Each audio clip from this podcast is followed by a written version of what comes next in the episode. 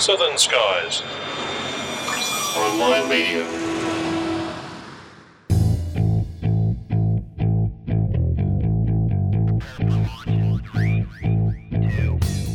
This episode of Plane Crazy Down Under is proudly brought to you by Runway by Oz Runways, the Android EFB you've been looking for from the makers of Australia's most popular electronic flight bag.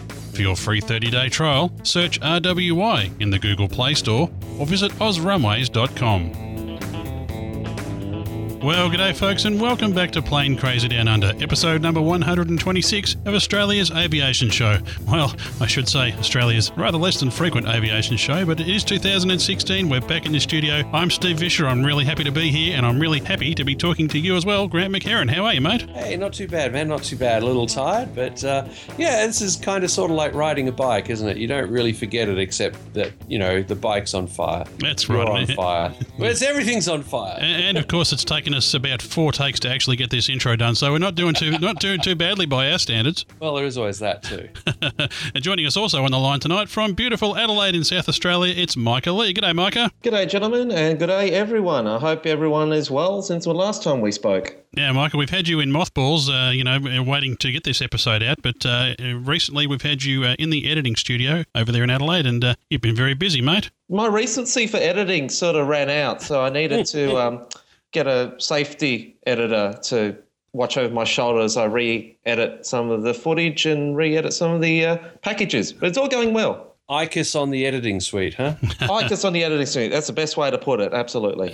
there we go. You know, actually, Grant, we were just talking before we started recording. Actually, you you actually produced the last uh, episode way back in August of last year, so That's pretty scary, isn't you it? know, in command under supervision. Gee, Yeah. Well, I mean, I, No I one needs supervision. It. I uh, recorded the wrappers and put the whole damn thing out. That's just wrong. Well, let's talk some flying, folks. I've been doing a little bit of flying in recent months. I've been flying this this wonderful uh, glass cockpit Cessna 172 we found at Moorabbin for a well reasonably reasonable price by Australian standards, and uh, I've been enjoying that. Grant, uh, what flying have you been doing? I'm assuming it's nothing to do with Cessnas. No, no, no, no, no, no, no, no. I've not even actually, to tell you the truth, over the last few months, um, I, I've done a little bit of ballooning, which has been a lot of fun. I've, uh, I think the last flight I did, I'd have to look up my logbook online, but uh, my last flight was uh, probably back in February. Uh, when it gets hot, uh, a lot of farmers don't like having balloons flying over their, uh, you know, very dry crops and so on. So uh, we generally try and avoid flying. Um, I did manage to sneak one last flight in up in Benalla, where the um, the the country fire authority was saying that uh, it was just high, not super high, an obscenely high chance of fire. So I managed to get a flight in up there, and uh, yeah, I'm just getting everything ready to actually probably about the time this is coming out and everyone's listening to it, I'll be in Canberra getting ready to uh, enjoy the Canberra Balloon Fiesta, or Spectacular as they're calling it these days. And I'll be flying there and also working as deputy flight director. You've, been, you've certainly been busy, and I guess uh, well we've both been busy, and that's why it's uh, you know the show's been a little bit of hiatus lately. But uh, anyway, Oh, that's it's- uh, that's just yeah. the way the world works. Hey, Micah, uh, now we could ask you if you've if you've been doing any flying, but uh, most people would know that uh, who listen to this show that you actually uh, work for an airline. We won't say who that is, but uh, I guess you've been doing a lot of it, mate. I've been doing quite a fair bit of it uh, with work. Work has been pretty busy over summer, and I've uh, been getting my small aircraft fixes through the many air shows that we've attended since the last episode. Yeah, and of course you've been to uh, I guess the Nhill Air Show, and uh, we're actually going to uh, be playing some uh, some interviews uh, actually from the vault, you know, stuff that we've collected over the last uh, year or so uh, that we're going to get out. So uh, I guess we'll have one of yours actually uh, talking about air shows that you went to last year. Probably a big one was Avalon, and we've got one from you, Micah, coming up a bit later on that we'll talk about in a sec. Yep, yep, that should be a pretty entertaining one once we uh, get around to it. Actually, the bloopers are pretty good. Actually, I like the way you've uh, edited those in there. I'm glad, I'm glad you, uh, glad you enjoyed it. I hope the audience enjoys it as well. Okay, well, of course, the uh, title of this episode, of course, is Emirates Wants You. And, of course, uh, well, if you're uh, looking for an airline career or if you're already in one, um, you know, a lot of people are looking over to that part of the world. And uh, we'll be playing in a few minutes an interview we recorded a week or so back with uh, Andy Longley, who's a, uh senior recruitment uh, manager there over at Emirates, uh, talking about just exactly what it is that they're looking for in a pilot and, uh, you know, what sort of experience you need. And also, Grant, uh, we also talked to them a bit about uh, non pilot roles. Yeah, we certainly did, mate. Uh, figured for all those of us who are listening who uh, kind of like to uh, consider being a flight attendant or cabin crew, as they're often referred to these days, uh, through the question and uh, just to find out what was involved in becoming a, and Emirates flight attendant, and uh, it was quite interesting. Yeah, it certainly was. And a bit later in the show, uh, well, Michael, let- let's talk about what you got up to down there at Avalon. Well, you got up to a lot of things, but uh, you uh, paid a visit to Air Services Australia and had a uh, quick whirl of their ATC simulator. Yeah, I've uh, been very captivated as such by air traffic control and the airway system. And to my delight, they had a sample of their air traffic control simulator there. And uh, with a bit of coercing, they actually let me have a go at it. And I think they were probably a little somewhat surprised at uh, how well my phraseology was. And uh, we'll just have to see how that goes and decide if uh, Micah is in fact going to, uh, you know, leave the right hand seat of that airline he flies for and maybe take up a spot next to our friend ATC Ben. We'll just have to see how that went. Uh, also coming up in the show, uh, we've got an interview that I recorded with uh, Melbourne Airport, with Anna Gillett from Melbourne Airport, talking about uh, photography from many areas there, but of course the new T4 car park there, which um, I'm sure was intended to be a car park, but uh, go- golly, I tell you what, Grant, uh, does it give some good views of the runway for photographers? Yeah, I think that's the whole purpose for it, isn't it? It's a the brand new car park built specially for aviation geeks. It's like it's like the car park at the old Kai Tak Airport. You used to go up on the top of that and get some fantastic views and photos of the aircraft coming in, going checkerboard, right turn, whoop, and landing. Well, you know, if they if they can't have the observation deck there like they used to, Grant, well, you know, may, maybe one of our AvGeek friends is an engineer and he's actually managed to uh, get himself on the project and build that car park, especially for people like us. Could explain a lot, mate. What a wonderful person. Case in point, gentlemen, uh, Kai Tak, you mentioned Kai Tak there, Grant. One of my earliest childhood memories was actually at Kai Tak, getting out the rear door of a Lockheed TriStar and watching a big Cathay jumbo jet go around the checkerboard approach. And I reminisced that memory so much. The, the jumbo jet was in the old Cathay apple green stripe along the mm-hmm. side. And it was memories like that that pretty much made me who I am today. Just really obsessed as such, tragically, with aviation. Yeah, no, I uh, I went to Hong Kong for a day for a meeting. I was uh, transiting between Thailand and um, and Korea, so I stopped off for the day and uh, went through. Uh, the guys who picked me up said, "All right, we know you're an airplane geek. Come on!" And we went up the top of that car park, and we stood there for a good half to one hour just watching the aircraft coming in, and it, it was great. You'd see Qantas come in, and you'd see some of the other airlines come in, and they'd they'd, they'd do okay. You'd see maybe a couple of the other airlines who we won't name, but maybe in from mainland Asia, and they're coming in and wallowing their way around and sort of you know flop flop flop. Oh, there we go, and down. And then you'd see Cathay Pacific and the 747 400 just come in and crisp, clean as you like, just bang, bang, bang, down they'd come. And it was absolutely brilliant by the numbers through. And one of the guys was, was saying that, yeah, probably find the captain was also drinking his tea at the same time. it was. Uh, it was quite impressive to watch them and just compare the differences of these aircraft coming in. And I like watching all the YouTube videos from the cockpit off the Cathay 747s coming into land, and you'll find nine times out of 10, they're Australian pilots. Well, that kind of comes in with the theme of uh, what we're going to be talking about in a sec, Grant. But uh, also, uh, we got one out of the vault here, Grant, that we've had stored for a while. And uh, you actually interviewed uh, Nicola Scaife, who was the uh, w- Women's World Hot Air Balloon Champion back in 2014. That's right, mate. Uh, not long after she got that uh, title, um, got on the uh, phone with her and we had a really good chat. And uh, yeah, she's just about to, to go and contest that. That's coming up very soon now this year. Uh, but uh, the first time it's gone up for, they hold them every two years, I believe. But uh, yeah, she's going out to contest that. Nicola flies commercially up at uh, the Hunter Valley. So if you're ever up at the Hunter Valley and want to go fly with the Women's World Champion, uh, go uh, give Balloon Aloft a call and see what you can get because uh, her husband Matt is also the Australian champion. So uh, you're in pretty good hands when you go flying with those two. No worries, and we'll look forward to that interview coming up a little bit later in the show. But first, as I mentioned there at the top, uh, the uh, feature interview is with uh, Andy Longley, who's a, uh senior recruiting manager there for uh, Emirates Airline. We spoke to him in Dubai about a week ago now as we record this, and we uh, kicked off by saying, Andy Longley, welcome to the show. Good evening and good morning uh, from here in Dubai. I'm doing well. Now, of course, the first thing everybody's going to ask you, Andy, is how is the weather over there in Dubai? I bet it's just stunning.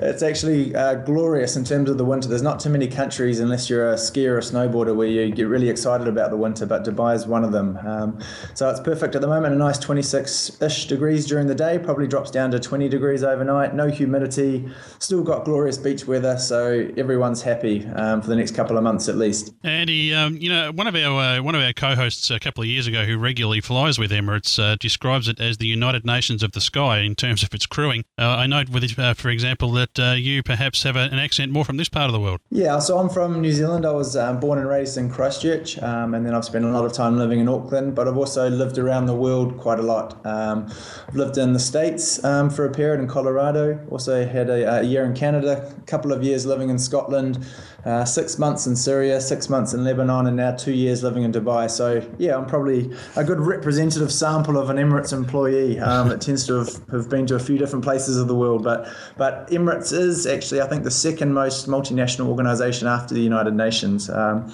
we have 165 different nationalities in the company, and a significant number of those are also um, represented in the flight deck. Yeah, and that's interesting. Um, one of the, the reasons that we're, we're sort of doing this interview into our Australian focus program, of course, is that you know a lot of pilots are looking to Asia and to the Middle East, uh, you know, in terms of career choices. So uh, obviously, Emirates being the big guy on the block there, uh, that's really relevant to our audience. Yeah, it's there's there's plenty of Australians as well. There's plenty of oh, a few Kiwis, but I guess the in terms of the proportion of, of nationalities you get in the flight deck, um, we get a significant number of Western European. Um, so you will get um, Brits, Irish, um, you know, Scots as well. There's a lot of those ones. We do have a lot of uh, Scandinavians, um, also Germans, Austrians. Um, so they're really represented well because they do do have quite big airline industries. we are getting an increasing number of, of North Americans in terms of Canadians and Americans, and, and that's probably uh, to be expected, I guess, as, as the global borders and boundaries tend to reduce with time and also there's such a huge pilot population in America. And when they start to think about some of the opportunities they may have to go fly wide bodied or, or international, um, where they can be quite restricted in terms of the career paths, um, much like um, New Zealand, Australia, and some of the other countries which have um, one or maybe two international players, and it's a really hard pathway for those that do want to fly um, internationally. I know that in the US, uh, to get into the uh, into the regionals and beyond, you've got to have that new uh, 1500 hour law. Uh, are you finding that some Americans are coming to fly for Emirates and get build up their hours before they can go back, or what, what's the typical threshold? That you're looking at from a pilot for Emirates? Yeah, so the, in terms of the minimum hours, I guess we, we do see that from a lot of nationalities, being an expat airline, and, and I'll come back to the minimum hours. Uh, on your first point, we do get a lot that do want to come over and, and have quite a unique experience. Um, you know, the, the Middle East is a huge growth region for, for, for global aviation, and it's not looking like it's going to be slowing down, and that's generally due to the location. Um, if we go back in time a little bit, the old Spice route was what connected east to west um, in terms of the carrier caravans, and that same sort of geographical model is still what's led to, to Qatar, to Etihad, and, and of course to Emirates being quite popular in terms of linking the different uh, Western and Eastern hemispheres. And so that brings a, a, lot of opportunity, and a lot of people do come over to experience the lifestyle. Um, some complete their career with Emirates as well, and of course go on to be captain or training captains or or TREs or move into management um, and do spend their time here, but you can't retire uh, as such uh, over a certain age in the UAE as, as a national rule. So it is an expat population. So we do see a lot of pilots come over, gain some good experience. Um, some will stay until their, their children have finished school as well, because part of the, the Emirates model is that um, private education is paid for. So that tends to be a good point. And then sometimes when the kids have left school and they're 19 and, and their parents are looking at what next, they may think about um, going going somewhere where they can be closer to, to their family. But we do get a lot of Americans and increasing numbers actually is probably a huge pull. They tend to have very challenging career paths to go into United or Delta or American. So they do go to some of the low cost carriers um, and try to get the international experience. But again, that's very competitive in that American market. Um, so what we've got in terms of our criteria, I guess the 2,000 hours um, is the minimum number, and that has to be on a, on a multi-engine, multi-crew aircraft uh, with maximum takeoff weight above 10 ton, um, above 20 ton rather for 2,000 hours. Um, but if you have been flying something a little bit smaller, like an ATR 42, or or maybe something a little bit smaller, like a a Dash 8 200. Um, then if it's above 10 tons uh, maximum takeoff weight, then we can look to have 3,000 hours. So just a little bit more experience on the smaller aircraft. Um, and that's quite a recent change. Now, there's a lot of talk around the place at the moment of a pilot shortage, especially in the US. You spend a lot of money trying to get your license, and then you spend a lot of time earning almost nothing while you try and build your hours. Um, how's Emirates finding it? Are you, have you got more applicants than positions and it's seeming to stay that way? Or are you, have you had to change things and start you, you mentioned turboprops, and I, have heard people Mm-hmm. talking about BizJet pilots coming through uh, based on those stats. So long as you've got the hours and an aptitude and, and seem to pass okay, it sounds like Emirates will take you. Is that correct? Yes, yes, it is to a certain degree. So the, there's definitely a, a shortage globally in terms of pilots for the number of airlines. So that's quite recognised. So it does make make um, I guess the competition. Um, to, to get really good and qualified pilots quite fierce as well. So it's it's really good for your listeners who are out there actually looking to get into a commercial role or just aviation in general. That there is a real appetite in there and it's a good career path. Obviously, if you can get the um, the needs um, in, in, your favour, then that's going to be really positive. So um, in terms of different types of pilots, we haven't changed in any way whatsoever our assessment. So those Emirates pilots who, who are being, I guess, recruited and selected five years ago um, are sort of looking at the same caliber as those that we're seeing come through now. So the standards haven't changed, but but what the goal was to really look at, um, increasing the number of pilots who who could um, show their potential and, and, actually be eligible. So we increased the pool, and what we wanted to do there was have guys who are flying turboprops, um, you know, great aircraft, guys who are flying business jet you know the lifestyle of a business jet partner is, is quite spectacular. You have to be very structured and very safety conscious of course as as all pilots are but you have to be incredibly flexible as well because the the owner of your jet can say right no we're not going there anymore. Here here's we need a new flight plan. So they have quite a different job and, and they have to be really uh, autonomous and really independent and really good decision makers as well but they've still got to understand that that safety is paramount. So we're realizing that there's a lot of fantastic pilots out there flying both of those different types of aircraft means that we can try to tap into those, and those who are suitable um, to come join Emirates and, and meet the standards um, can can provide um, a really good opportunity of having great pilots. And, and so that was the real driver in terms of trying to access the great pilots who are flying different airframes, which a lot of larger carriers traditionally haven't looked at before. Now I noticed, uh, Andy, that uh, you know you predominantly, well, you, in fact, exclusively an Airbus and a Boeing operator. I guess uh, lots of triple sevens in your fleet. A330s, A340s, and particularly A380s. You've got, uh, according to a website here, 74, I think, with another 66 on order. So coming from a turboprop uh, into that type of aircraft, maybe we could talk a bit about the transition process that uh, you guys would uh, do for any prospective applicants. Yeah, absolutely. So um, traditionally, what we would get is, is, those those guys who are on Airbus will, will, will likely go to our, our A380 fleet. Um, that's the only fleet we're recruiting for for Airbus because we're we're slowly retiring the 330s, 340s, uh, and 319 at some point as well. So, um, so it's A380. If you're coming in as an Airbus pilot, that's the good news. You're going to be flying um, the big bus, um, and yeah, Boeing triple sevens. So we've got 199 triple sevens um, ordered and paid for, um, and yeah, we've got um, just over 70 A380s ordered and paid for still to to arrive. So we've got plenty of them coming. Hence the reason to to really need lots of pilots, and that's the good news. Is there's jobs for for all those pilots who are, who are really good and, and meet our criteria. So that's quite unusual for an airline because a lot of the times, you know, there can be furloughs, and especially in the American aviation industry and other parts, you know, some some um, airlines are downsizing or are having less stable, I guess, career prospects, um, especially in the German market at the moment. So so the Middle East definitely is growth. So it does give pilots the opportunity to have some good uh, career stability, and, and Emirates is yet to to lay off a pilot um, in its in its full history. Um, so that's something reasonably positive.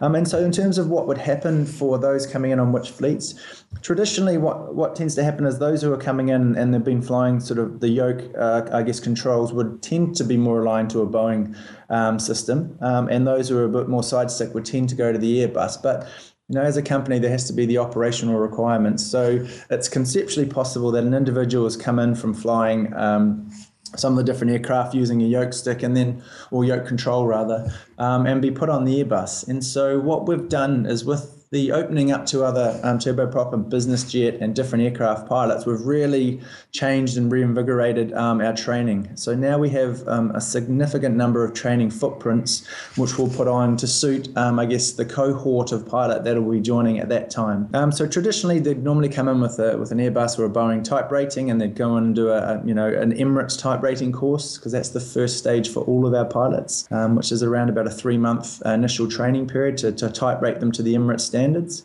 Um, and those sectors um, will also include flying to all of the of the six continents which Emirates flies to as well, including flying over the Arctic. So they get exposed to all of those conditions before the end of their type rating. But now what we've done in terms of the training world is for those pilots who are coming in not having flown a jet. So if you've come off the turboprop, um, you will get a jet orientation course. Um, you'll also get um, an extended type rating training course to focus on, on some of the principles and also be aware that you don't have that same background of coming off of, a, of one of the large jets. Um, and we've also looked at our, our LIFUS sectors as well. So when we're going to be putting in some of the less experienced uh, on an Airbus or Boeing um, pilots, um, they will can be doing up to up to 36 LIFUS sectors. So what's that means is once they've done their initial type rating course and, and through that process, they'll be getting a lot of sectors flown with training captains um, to, to be able to supervise and train them through that period. So it is a very extensive um, support training designed for those who are coming without, um, you know, 2,000, 3,000 Airbus or Boeing hours and, and their training footprint may be a little bit leaner because of the experience that they'd bring. So that really has been designed to ensure that everyone who finishes their complete initial training will be at exactly the same point in capability and knowledge um, so that I guess the end pilot product that's going out on the line and is flying um, with our captains or with our first officers, if they're a direct entry captain, um, is up to that same level. So they'll experience everything before they're they're not having the same online support from the training captains. So that's a very cautious, but um, I, I, guess a very reassuring model for those that could be listening to think, well, am I just going to get thrown the thrown the keys to the Airbus and then away I go? It's it's not like that. It is really supportive because, of course, um, the standards and the safety is, is paramount for, for all airlines, and you know your reputation is based on that, as we've seen from recent events globally. It's you know it's it's make or break, so um, yep. it's taken very seriously. Now, simulation is obviously a huge part of any airline's training, and I note uh, we've got Micah on the line as well. Micah, I know that you're madly studying for a, uh, a sim check at the moment. Perhaps uh, you could talk to us a bit about sim profiles and what you'd be looking for. In my current role, and uh, for Andy uh, to be aware, I, am a first officer on one of those turboprops. It's uh, above 10 ton, and you know, usual twin engine, pressurized, all that stuff. So we do the type rating course, probably much like any other airline, multiple sessions in the simulator, then we uh, get issued the type rating, then we do our line training, and then we go back to the uh, simulator essentially every six months to do uh, a renewal once a year, and the other one's just a proficiency check. Um, What's the Emirates model like for a pilot on either of the types? Um, it's actually the same as what you've just talked about as well. Uh, once the initial training and type rating is out, that's also six monthly for for doing the PPC and instrument ratings as well. So, yep, we, we follow the same model um, in terms of our sim side of things. We do use a, a different simulator profile for the recruitment simulator, um, and that's by design, but that is quite different to what I guess an Emirates line pilot will be going through, which is very typical and probably very similar to what you're doing in your current airline. And just explain for the audience what, uh, let's say, an applicant going through that profile, what would be the process involved in that simulator? Yep. Um, so, so in advance, if, if they're doing the simulator, um, whether it's in um, Brisbane or over here in Dubai as well, because we also do a lot of overseas-based um, simulators as, as, a stage one for our um, assessments, um, they'll be getting the information shared in advance by the pilot selection specialist, who is a former Emirates pilot who could be working with them, or in fact also also one of our TREs who do our recruitment sims. So we get great support from our training college for having um, current TREs doing that. And so they'd receive the simulator briefing pack um, in advance, at least a week in advance, so they can see exactly what's going to be happening. They'll be able to see um, some of the chart data as well. So we really want individuals to get um, the ability to, to have a look, have a study, and be comfortable with it so there's no surprises. Then normally what would happen is um, we try to put you on a, a simulator that's most aligned to you. So as I mentioned earlier, if, if you're coming in off yoke controls, you're likely to go on a Boeing sim. Um, if you're side stick, you're likely to go on the Airbus sim. Um, and then normally there's just three elements to the sim profile we use for recruitment purposes. Um, the first sim element will actually be takeoff and a bit of general airmanship as well. Uh, it'll be flown manually using basic instruments, um, so no FD on that first element. And then there's normally a bit of a pause, um, a little bit of a debrief as well from from the TRE who's running the assessment as well. So it is quite interactive in that element. Um, the second element to the recruitment sim is also an all engine raw data ILS as well. So that'll be operating um, somewhere around London Heathrow. Um, you'll be given runway specific information as well, so you can see how, how the pilot um, deals with that situation. And then the third and final element is really a line orientated exercise as well. So it's going to have um, a problem which you may have to solve and require you to decide and manage all aspects to conclusion as well. So, um, you know, you do want to see someone who, who's very technically capable to handle the aircraft or to show an element of trainability, which is, I guess, the purpose of the recruitment sim.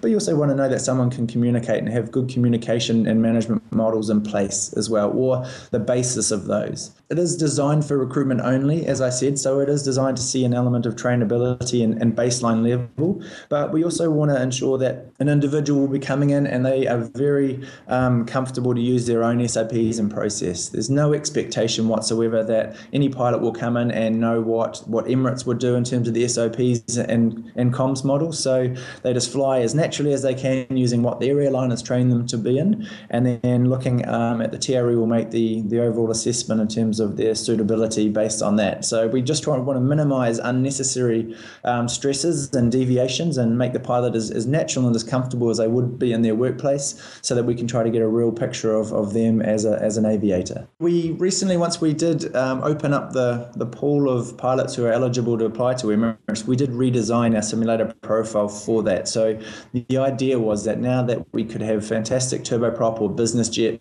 pilots um, applying to Emirates, we wanted to make sure that the sim profile we're using is something that they would be as comfortable in as someone who's flying Boeing or Airbus for a large commercial airline as well.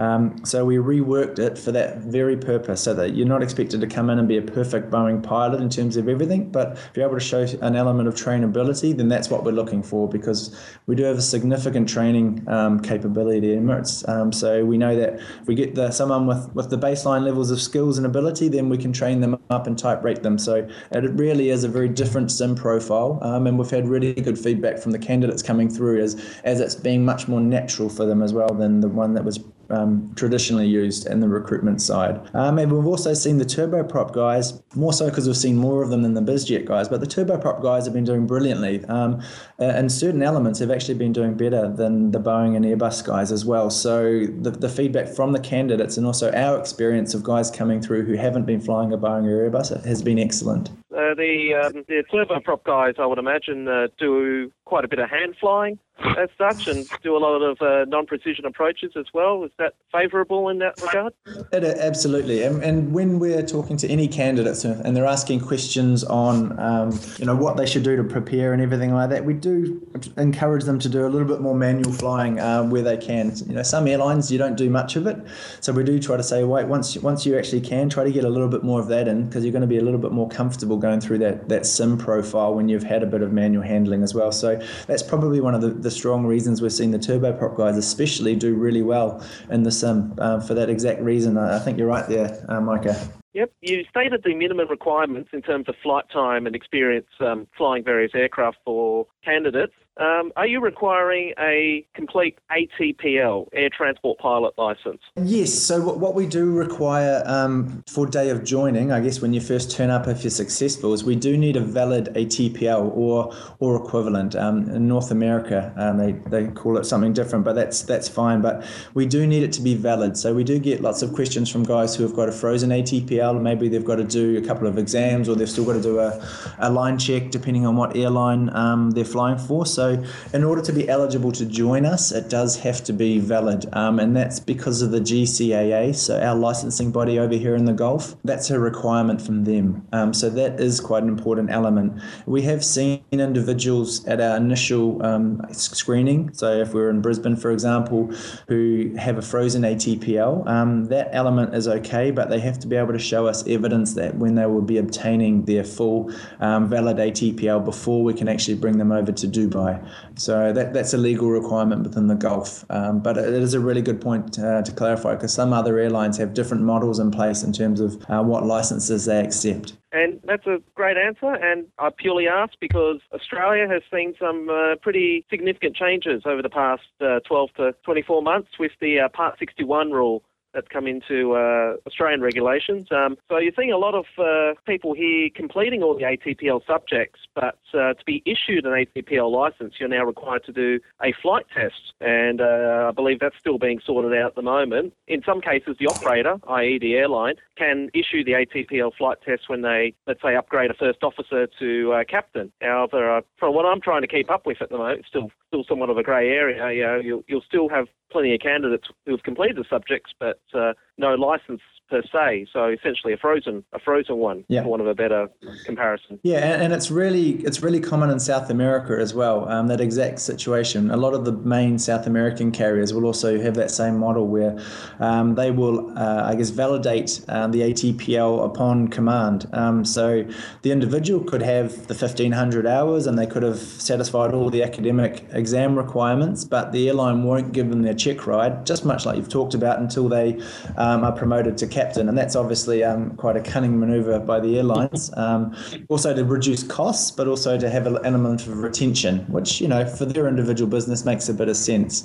So there are you know areas to explore on on which licenses can be taken, but it is always going to sit with the GCAA. You know they're the ones who make all the decisions on that. So we we can explore the possibilities to have some more flexibility around some of those um, frozen ATPLs, but they will be the final adjudicator in terms of what they're willing to actually register. So it is an ongoing conversation, um, you know, in terms of being of interest for us. But at the current point in time, it does need to be valid um, and by ATPL by the time that they join Emirates. So I, I understand exactly where you're coming from. Um, and it's, and it's that regulatory body's decision as opposed to the airline's decision, if that helps add a bit of clarity. And Yep. the applications are open to first officers as well as uh, commanders. Yes. Yeah, so, so any pilot who meets the requirements can can apply. Um, we are at the moment um, for a limited time accepting direct entry captains on our on our Boeing triple seven. Um, but you know, as, as with all airlines, um, that's not a, a model that we try to promote or, or sustain for long periods. Um, we really do like to to provide growth and career opportunities for our first officers, which we we absolutely do because that's why we've got so many aircraft on board. Um, that's the hard part is have enough first officers that we can actually turn into captains. Um, so that's why we're on um, you know a positive recruitment drive. But um, yes, captains uh, are are available to join us as first officers as well. So you can still come from a smaller uh, airline or regional carrier or even a larger airline. And if, if you don't meet our DEC criteria, you're welcome to apply as an FO. Um, and you know, command time is generally seen as a real positive aspect to someone because they've got that um, decision making experience as well. So they can have quite sophisticated models and elements of responsibility. Um, but we are taking DCs on the 777 at the moment as well. Um, but we, we're not too sure how long that will go on for. Hopefully, uh, hopefully from um, our, our airline's position, it won't be for a long period, um, just to make everyone aware of that. The typical time for a first officer to progress to a captain, and I know there's so many variables involved, but do you have an average number per se? Um, yeah, I can I can give, and again, you know, you've already said it, but for the for the listeners, just to be really aware that it, it does depend at the time. So if, if we gave a little bit of a guidance now, in two years' time, it could be much less, or, it could be the same. So it is operationally um, based, and um, does take a little bit longer on on the A380 in terms of that side of things. Um, but what we do have, if we're looking at, at our triple seven fleet, which is our largest and will grow to be uh, significantly our, our largest as well. Um, over the last few years, it's been uh, around about between the four to five year mark before someone is getting their command upgrade, and it could probably be around the, the five to six year, uh, maybe a little bit less than that for the A380 uh, fleets as well. So it is based on sort of time based um, within the company as well. So if you're doing lots of flying, you'll be eligible for command um, quite quickly. Um, so we do have a much faster model for time to command than a lot of other of the larger national or legacy carriers as well. So um, the fact that we've just purchased uh, you know around about 277 new aircraft mean there's going to be plenty of requirements for captains and plenty of requirements and opportunities for first officers to progress really quickly. Um, so you know as soon as new aircraft are coming on board, you need more captains, and so that means that that growth model is looking very positive for those who are looking to, to come over and, and get their command as, as soon as they can. Okay, um, typical in any professional pilot's life, they've had to move around the country as such, uh, looking for work or getting opportunities or that. But moving to a completely different country is uh, probably a bit daunting for, I would imagine, some applicants. Uh, does Emirates provide any support as such for um, expat heading over? Um, yeah, in terms of, I guess the the support that comes first and foremost is it's everything is, is spoon fed. Um, you know, the whole country, but Emirates in particular, only really employs um, expats. You know, 90% of our workforce would be expats. So, from all of the moving arrangements to getting your accommodation that you'll move into, or um, helping coordinate all of the visas and everything like that, is just done and dusted for you. So, um, you know, while I went through the process, all I need to do is, you know, get my degree attested, um, make sure I had some copies of my passport, and then get on the flight which they'd booked and and come over and do it that way. Um, so so it really is quite simple. We've got our own visa um, processing and, in our headquarters. You know, we've got uh, everything that you would think of in terms of it is already here, ready made, because everyone who comes through requires it. So that side of it's very easy from the admin side of things. Um, in terms of support, uh, pilots who come over. Will all have the option to choose um, company accommodation if they want. Um, and if they do want that, then they'll be located in a pilot community. Um, Emirates is, is renting huge sort of subdivisions and developments where it's just Emirates pilots and their families. Um, so you'll be living around amongst other people. So what that tends to have is a, is a community aspect to it. So there'll be central points like gyms and swimming pools and, and community centres as well. Um, some of the facilities also have schools where a lot of the kids go to um, really close by. So a lot of the kids will be going to the same schools. Um, and of course, all those who are not flying, um, whether it's a husbands or wives or kids, will also have that element of everyone else is in the same boat around them in terms of that community. So, so that side of it is really quite um, quite open, I guess, in terms of it. Dubai is a really easy city to meet people because everyone's been in, in your shoes once you've moved here before. So that's what I found moving over personally is, you know, if you find something you're interested in, um, get involved in, and you and it's really easy to meet people and settle down quite quickly. So even those who won't be flying and could be um, staying at home and looking after the kids or um, doing different types of roles, you'll be able to meet people who are in the same situation really quickly and, and really readily. And, the, and at least the size of the, the company means there's, you know, whatever com- uh, country you're from, there'll be plenty of people from that same country um, if that's the sort that you, you felt most comfortable with or wanted to speak your own language plenty of people who speak English. So, um, you know, Aussies and Kiwis, we don't really have to worry about that side of things. So it's a very easy city to integrate in because English is spoken everywhere as the main language. Um, so there's no communication uh, challenges whatsoever. Um, so that side of it's quite easy. And administratively, it's a well-oiled machine is probably the easiest way to describe, um, I guess, moving over here um, to start with the company. So, Andy, talking about the intake and, and so on, and you mentioned that you've got the 165 nationalities and Australians are in there. Are you seeing a larger number of Australian pilots coming in lately? I think probably over the last um, sort of my time in the job, so over the last year or so, we there's always been a good number of, of Australians coming to the airline. We've always had a really good relationship um, with Qantas as, as one of our share partners as well. We get on really well with them, and Australian pilots, um, you know, just so everyone listening um, can, can feel quite good about themselves, has an excellent reputation uh, internationally. Uh, genuinely, really regarded as well trained, really safe, very good operators. So, Australian pilots are in demand probably internationally for that background, um, which is positive. So, we've, we've always um, looked favourably in Australians, and they've always performed really well through our recruitment processes, and they've always performed really well on the line. Um, so yes, we've seen Australians interested uh, in, in, Emirates as well, and, we hope that continues because they make great, safe pilots. Yeah, I'm aware a number of uh, Qantas pilots uh, took leave without pay to actually come across to Emirates when when Qantas was uh, was holding steady and not taking any more on and pulling back in a couple of areas when they went through a bit of a downturn in not too recent yep. past. So uh, yeah, good to know that that's happening now. We've talked a lot about pilots. Uh, Andy, are you able to talk about cabin crew? Because some of our listeners are actually interested in the cabin crew side of it. And uh, a friend of mine is actually cabin crew with Emirates. So uh, I'm just intrigued to know are, are, you able to talk about entry requirements and what the company's looking for on that side of the uh, cockpit door? Yep, yeah, I, I, can talk about cabin crew. Originally, I, when I was going to come across uh, in terms of recruitment, it was to manage the cabin crew portfolio. Um, but I was lucky enough to have the opportunity to go into flight ops and pilots. Um, so yeah, I can I can speak around that. It's mostly about the criteria for somebody who's thinking either an experienced cabin crew or someone who's had zero training at all. What is Emirates looking for? Like here in Australia, there's organisations, uh, particularly friends of ours up in Brisbane, who do a uh, training course that get people up to speed so that they've done 50 to 60, maybe even 80% of the training required for a cabin crew. And then it's up to the airline yep. to just give them the, the remainder. Uh, do you look for that, or, or uh, do you ta- quite prefer to take people from zero and ab initio them up to the cabin crew? It's a really good question, and and we, we prefer to take them. It's not a bad thing if someone has experience. Don't get me wrong, but it's absolutely not um, a requirement. We we have a large training capacity. Um, you know, we've we've got hundred cabin crew coming through for training uh, every week in terms of going on. So so it's a pretty well established model that we take people with zero flight experience and, and train them up. And even if someone came in with um, previous experience of working as cabin crew from another airline, they will get the same training, much like we do with our pilots as well. So to reassure anyone who's listening out there, you don't need to have any experience. In fact, um, so don't feel like it's it's a driving need to go and do one of those courses necessarily to make you stand out.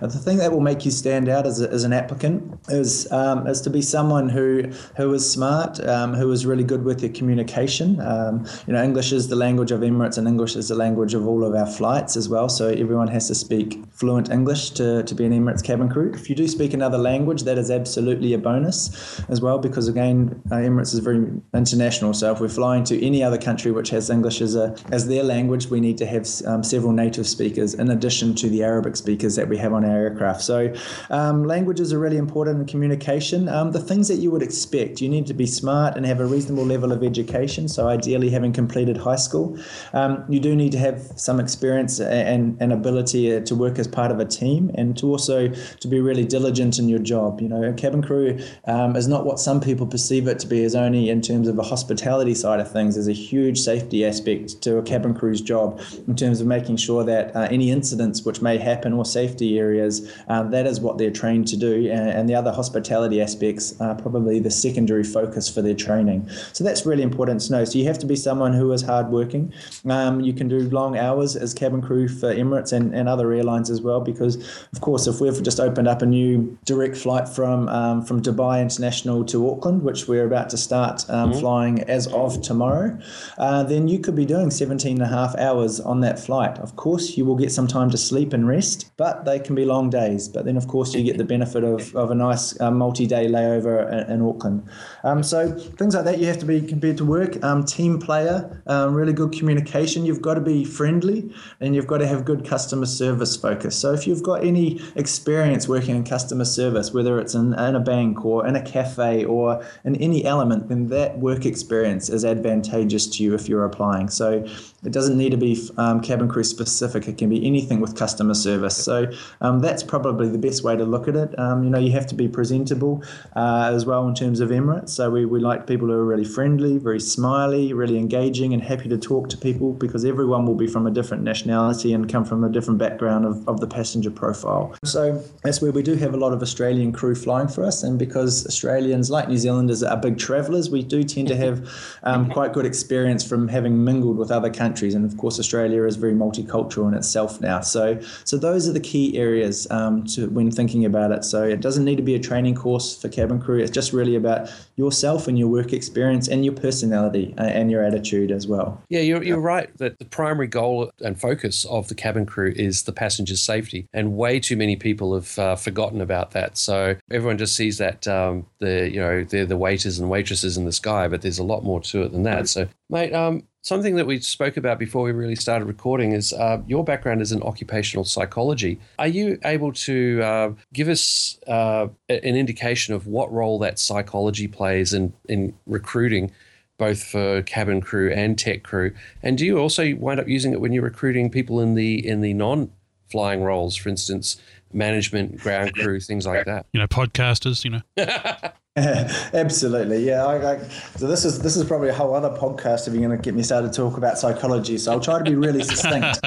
Um, in terms of, I guess, the the listeners' profile, so with cabin crew, um, it's a little bit quicker. So because we do such high volume cabin crew recruitment, you know, we need five thousand cabin crew this year. If you think about, that's a lot. We've got twenty thousand cabin crew employed by Emirates already. Um, so in terms of that, the cabin crew will go through um, an everyday personality questionnaire as part of their recruitment process, and that's just used to give the the interviewer and the recruiter a little bit more information around some of their preferences and their personality styles It's not used in any way to select in or out. It's just help to, to supplement um, as an additional piece of information for making that recruitment decision. Um, for for other non-flying um, roles, and I'll come to flying last. I haven't forgotten it. So we use um, psychology and psychological uh, input for all senior positions within the company and all safety uh, related positions. So if it's a, a lower grade position, if it's safety related, psychology will um, be involved in that. And if it's a senior position, so sort of um, middle managers and above, then there's specific psychological input. So we've got a team here of seven senior psychologists permanently within Emirates and also four uh, psychologists. And so there's a large in house capacity to, to do the psychometric profiling, uh, profiling and interpretation for, for all candidates coming through. Um, so if you are an applicant, and that's a pilot included, um, you'll, you'll be doing different types of psychometrics, looking at aptitude and personality preference. And then you'll also have a, a one hour feedback session from one of our psychologists who will be giving you results and having a bit of a conversation with you to help um, you build your awareness up as well and also explore areas of alignment for the role. Um, so that's quite a specific um, part of the process. Some people get nervous about it, but um, you know, if you're out and working in business, a lot of people would pay a lot of money for that type of insight. So some people get a, a real kick out of it.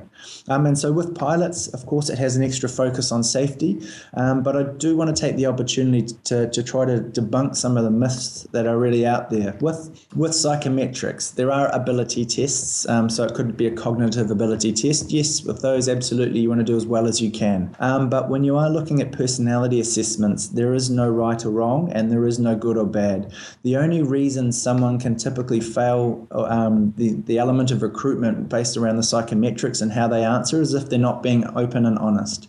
Uh, psychometrics really are quite sophisticated nowadays, that there are ways that you can definitely tell if someone is being a little bit more cautious and reserved and guarded or if they're actually being genuine and open.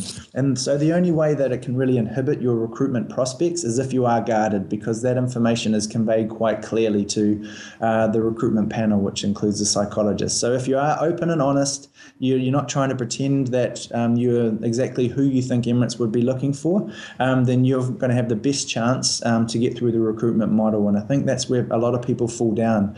I think, well, I can't answer this way. I have to do this because this is the pilot they would want. And that becomes really evident. And if we're going to take, you know, a brand new A380 or a 777 and, and, and give it to one of our, our new first officers and trust the lives of up to 600 passengers, we want to make sure we know who they are and that uh, they're being honest with us and we can have trust in that decision. So, so being really transparent in how you answer the psychometrics is a really important part that, that people um, should be aware of and, and come feeling relaxed and comfortable and know that it's not going to mean they don't get the job. It's just going to have, have some information that, that can help support um, their, the rest of the information that comes from the recruitment process. Wow, that's pretty impressive stuff. And I got to say, Andy, it sounds like you're not just reading that off a list of uh, of uh, statements and so on. You really know your stuff on uh, on psychology and psychometrics and so on. Can you just tell us? I think there's one last thing as before we ease out here because I'm conscious of time. Um, how did you get to your current position? You've mentioned traveling around the world a lot with work.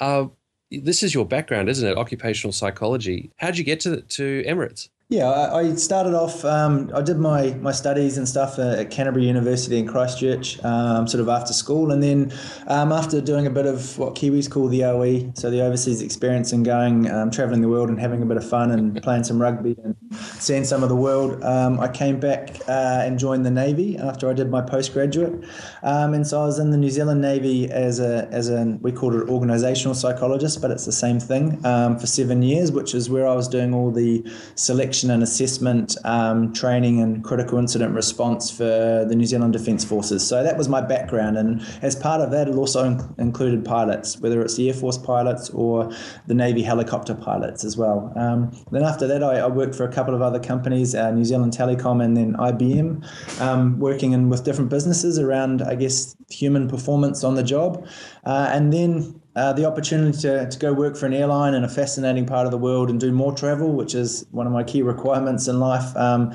was too good to pass up. So I went and moved in a, as a senior psychologist for them. So we're involved in the pilot assessment, as I mentioned. The command upgrade coaching program has a lot of psychology built into it, um, executive coaching. And then natural alignment was I really wanted to work in the pilot recruitment side of things. I, I enjoyed the pilot aspect of my job as a psychologist with Emirates. So I wanted to do that a little bit more permanently. So that's when I segued and, and went into the recruitment role for, for flight operations. Gee, Grant, we thought we'd travelled around the world a bit, but that, that kind of trumps us, I think.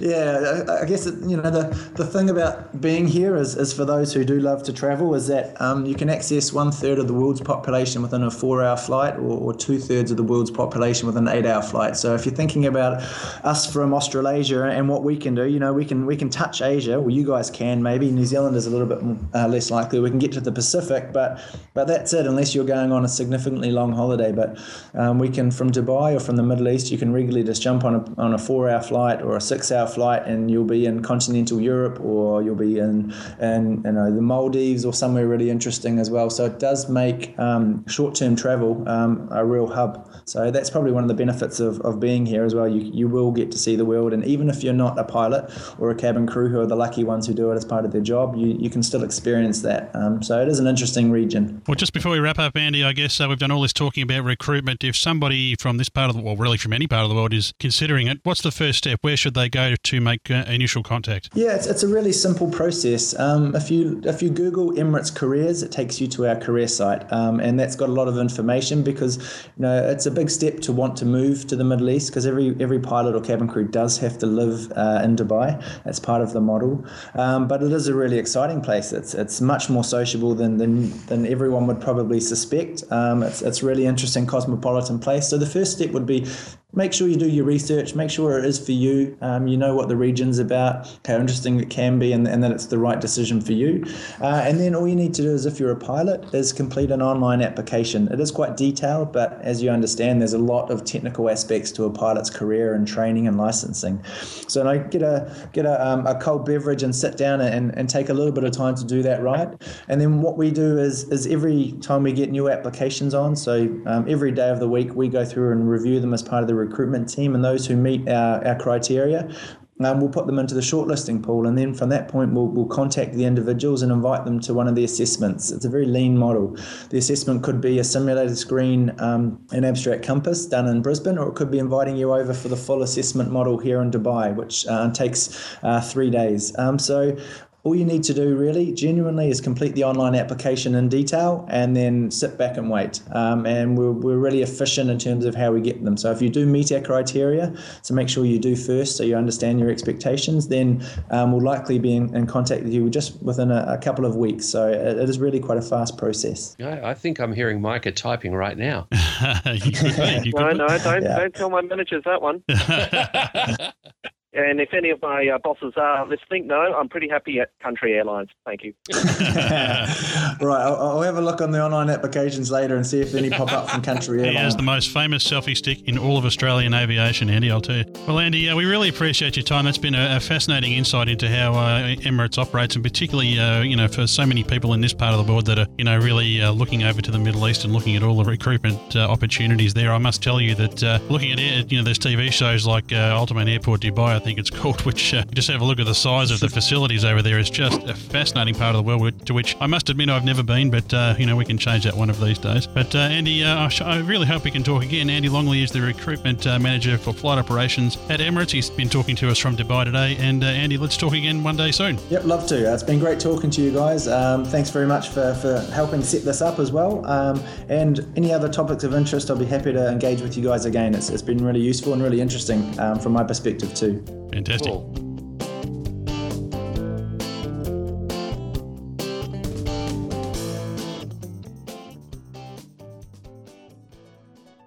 Well, for years, folks, we've been talking about Oz Runways and what a great EFB it is for iPad, but so many people have asked us when are they going to make an Android version? Well, Baz from Oz Runways is with us and he's going to tell us all about some good news for all of you Android users. How are you, Baz? I'm good, thanks, Steve. How are you? I'm very good. Now, uh, Runway, tell us about that. Yeah, it's uh, simply called Runway by Oz Runways, and it's our product for Android tablets, Android phones, Android phablets, those uh, strange shaped devices that are too big for a phone but too small for a tablet. And uh, it runs on all of those. So we've talked for many years, Baz, about uh, waiting for the market to be right, and obviously the uh, the Android uh, tablets and devices have, have, really taken off, and so now is the time. And I know you've put a lot of work into it. You must be happy to have it finally in the marketplace. Yeah, we're really pleased with the result, and and as you said, this year is just the right year for Android. It took a while for tablets, not phones so much. Phones for Android have been very popular for a long time, but for tablets to become really good devices, and, they have this year. There's some great Android devices out. Android OS itself has been updated over the years and is now much more friendly for us developers to support all these different types of devices, which used to be a problem in the past. And so we've been able to to do it this year, and in a way that we're very happy with the way that it works and the way it performs. Now, Baz has got a different name from the iOS product. Is it exactly the same as Oz Runways on the iPad, or are there differences? There's definitely differences because Oz Runways, as you know, has been in development for over five years and it's a very mature product. This is a 1.0, but we've developed Runway with the experience of Oz Runways, which means that we've taken the best features, made them even more intuitive, and we're going to build on that. So if you get Runways now from the Google Play Store, what you'll get is all the maps, all the ERSA, AIP, DAPS, the AOPA airfield directory, and the pilot's touring guide. It's all there. You can plan a flight, you can get your weather and NOTAM briefing, and you can use it as an aviation GPS to navigate. So it's a really complete product, and, and we're just going to be building on that. Uh, well, over the coming years, really, but uh, you'll see a lot of stuff being added even this year. Now, Baz, what if I'm someone who's uh, been using the iPad version for a long time and decides it's time to transition across? Uh, is there a separate subscription, or does one subscription cover everything? It's one subscription covers everything. So the same subscription is available on both platforms, both iOS and Android and you can still use one phone and one tablet per subscription. So if you have an Android phone and you want to keep using your iPad, that's great. If you've got your iPhone and have been eyeing that new Android tablet, uh, you can still keep using Oz Runways on your iPhone and using Runways on your new Android tablet. I can hear all the Grant McHerrons of the world rejoicing as we speak, mate. yeah, well, it's it's had a really good reception, and we've got many downloads just in the first few days. We've got lots of great feedback on the store. We've got a good idea of what we're going to be adding next because people have been telling us, okay, these are the features they want to see soon. So, Baz, um, you know, you're very famous for the 30 day free trial. I assume that's still the case for the Android version? Uh, very much so. Just uh, install it from the Google Play Store or from our website, ozrunways.com and say start free trial and that's 30 days no limits on uh, what you can use. All the data is there so you can give it a really good trial run before deciding. Once again folks that's runway by oz runways a fantastic and long time sponsor of plane crazy down under. We really appreciate your support Baz and uh, we, we know it'll go really well for you. Once again ozrunways.com or find it in the google play store Hi, I'm Stephen Forrest from the Airspeed Podcast. And when I'm not producing a show, I'm listening to guys who are inverted all the time. plane crazy down under. Well, now, if you've been listening to this program for any amount of time, you'll know that there's nothing that you can do that's more fun than getting up in the air and going flying. But of course, we can't do that every day as much as we'd like to. So uh, I guess if you're unable to do that, the next best thing surely is to get out there to the airport, prop yourself at the end of the runway, and just watch those jets fly over go on you can admit it. You're all among friends here. You know you've done it more than a few times. I know I have. That, of course, gives rise to the ever increasing popularity of aircraft photography. Well, back in the day, you had to rely on getting your photos accepted at some of the bigger sites, such as, uh, you know, airliners.net, jetphotos.net, that kind of thing. Never a simple proposition either, I might tell you. Well, of course, these days we've got social media, and that's really helped to get uh, many more wonderful aircraft photographers out there with so much wonderful work. And uh, there's so many dedicated groups on Facebook these days, in particular, that allow them just to do exactly that. Well, down here in Melbourne, uh, the recently opened T4 car park, probably by complete accident actually, has fast established itself as the ultimate spot for enthusiasts to get up there and set up their camera gear. There's outstanding views of the apron and the runway, and the images I've seen taken from up there, particularly on places uh, like the Melbourne Aircraft Spotters Group, well, they're just superb. Well, pretty quickly, unfortunately, this has led to uh, security staff getting up there and uh, asking photographers to move on. And we're seeing this happen more and more. They're citing concerns over security and safety. And uh, naturally, this is leading to quite some angst in the enthusiast community. Well, does Melbourne Airport Management have an official position on all of this? Is there perhaps a way we can all get along? And is this perhaps just a bit of a misunderstanding all round? Well, let's find out, shall we? Joining us on the line is Melbourne Airport's Manager of Communications and Corporate Relations, Anna Gillett. G'day, Anna. How are you going? I'm well, thanks, Steve. How are you? Not too bad this morning. Now, um, we're seeing uh, some people having a bit of a misunderstanding with security staff there getting up there on the T4 car park and uh, taking photos. Does Melbourne Airport have a, an official position on photographers using that area or really any areas around the airport? Look, we, we do. So, in terms of um, the car park, we're more than happy for people to park the cars and go up and, and take photos. Um, however, my, I would just say please be aware that it is first and foremost a car park.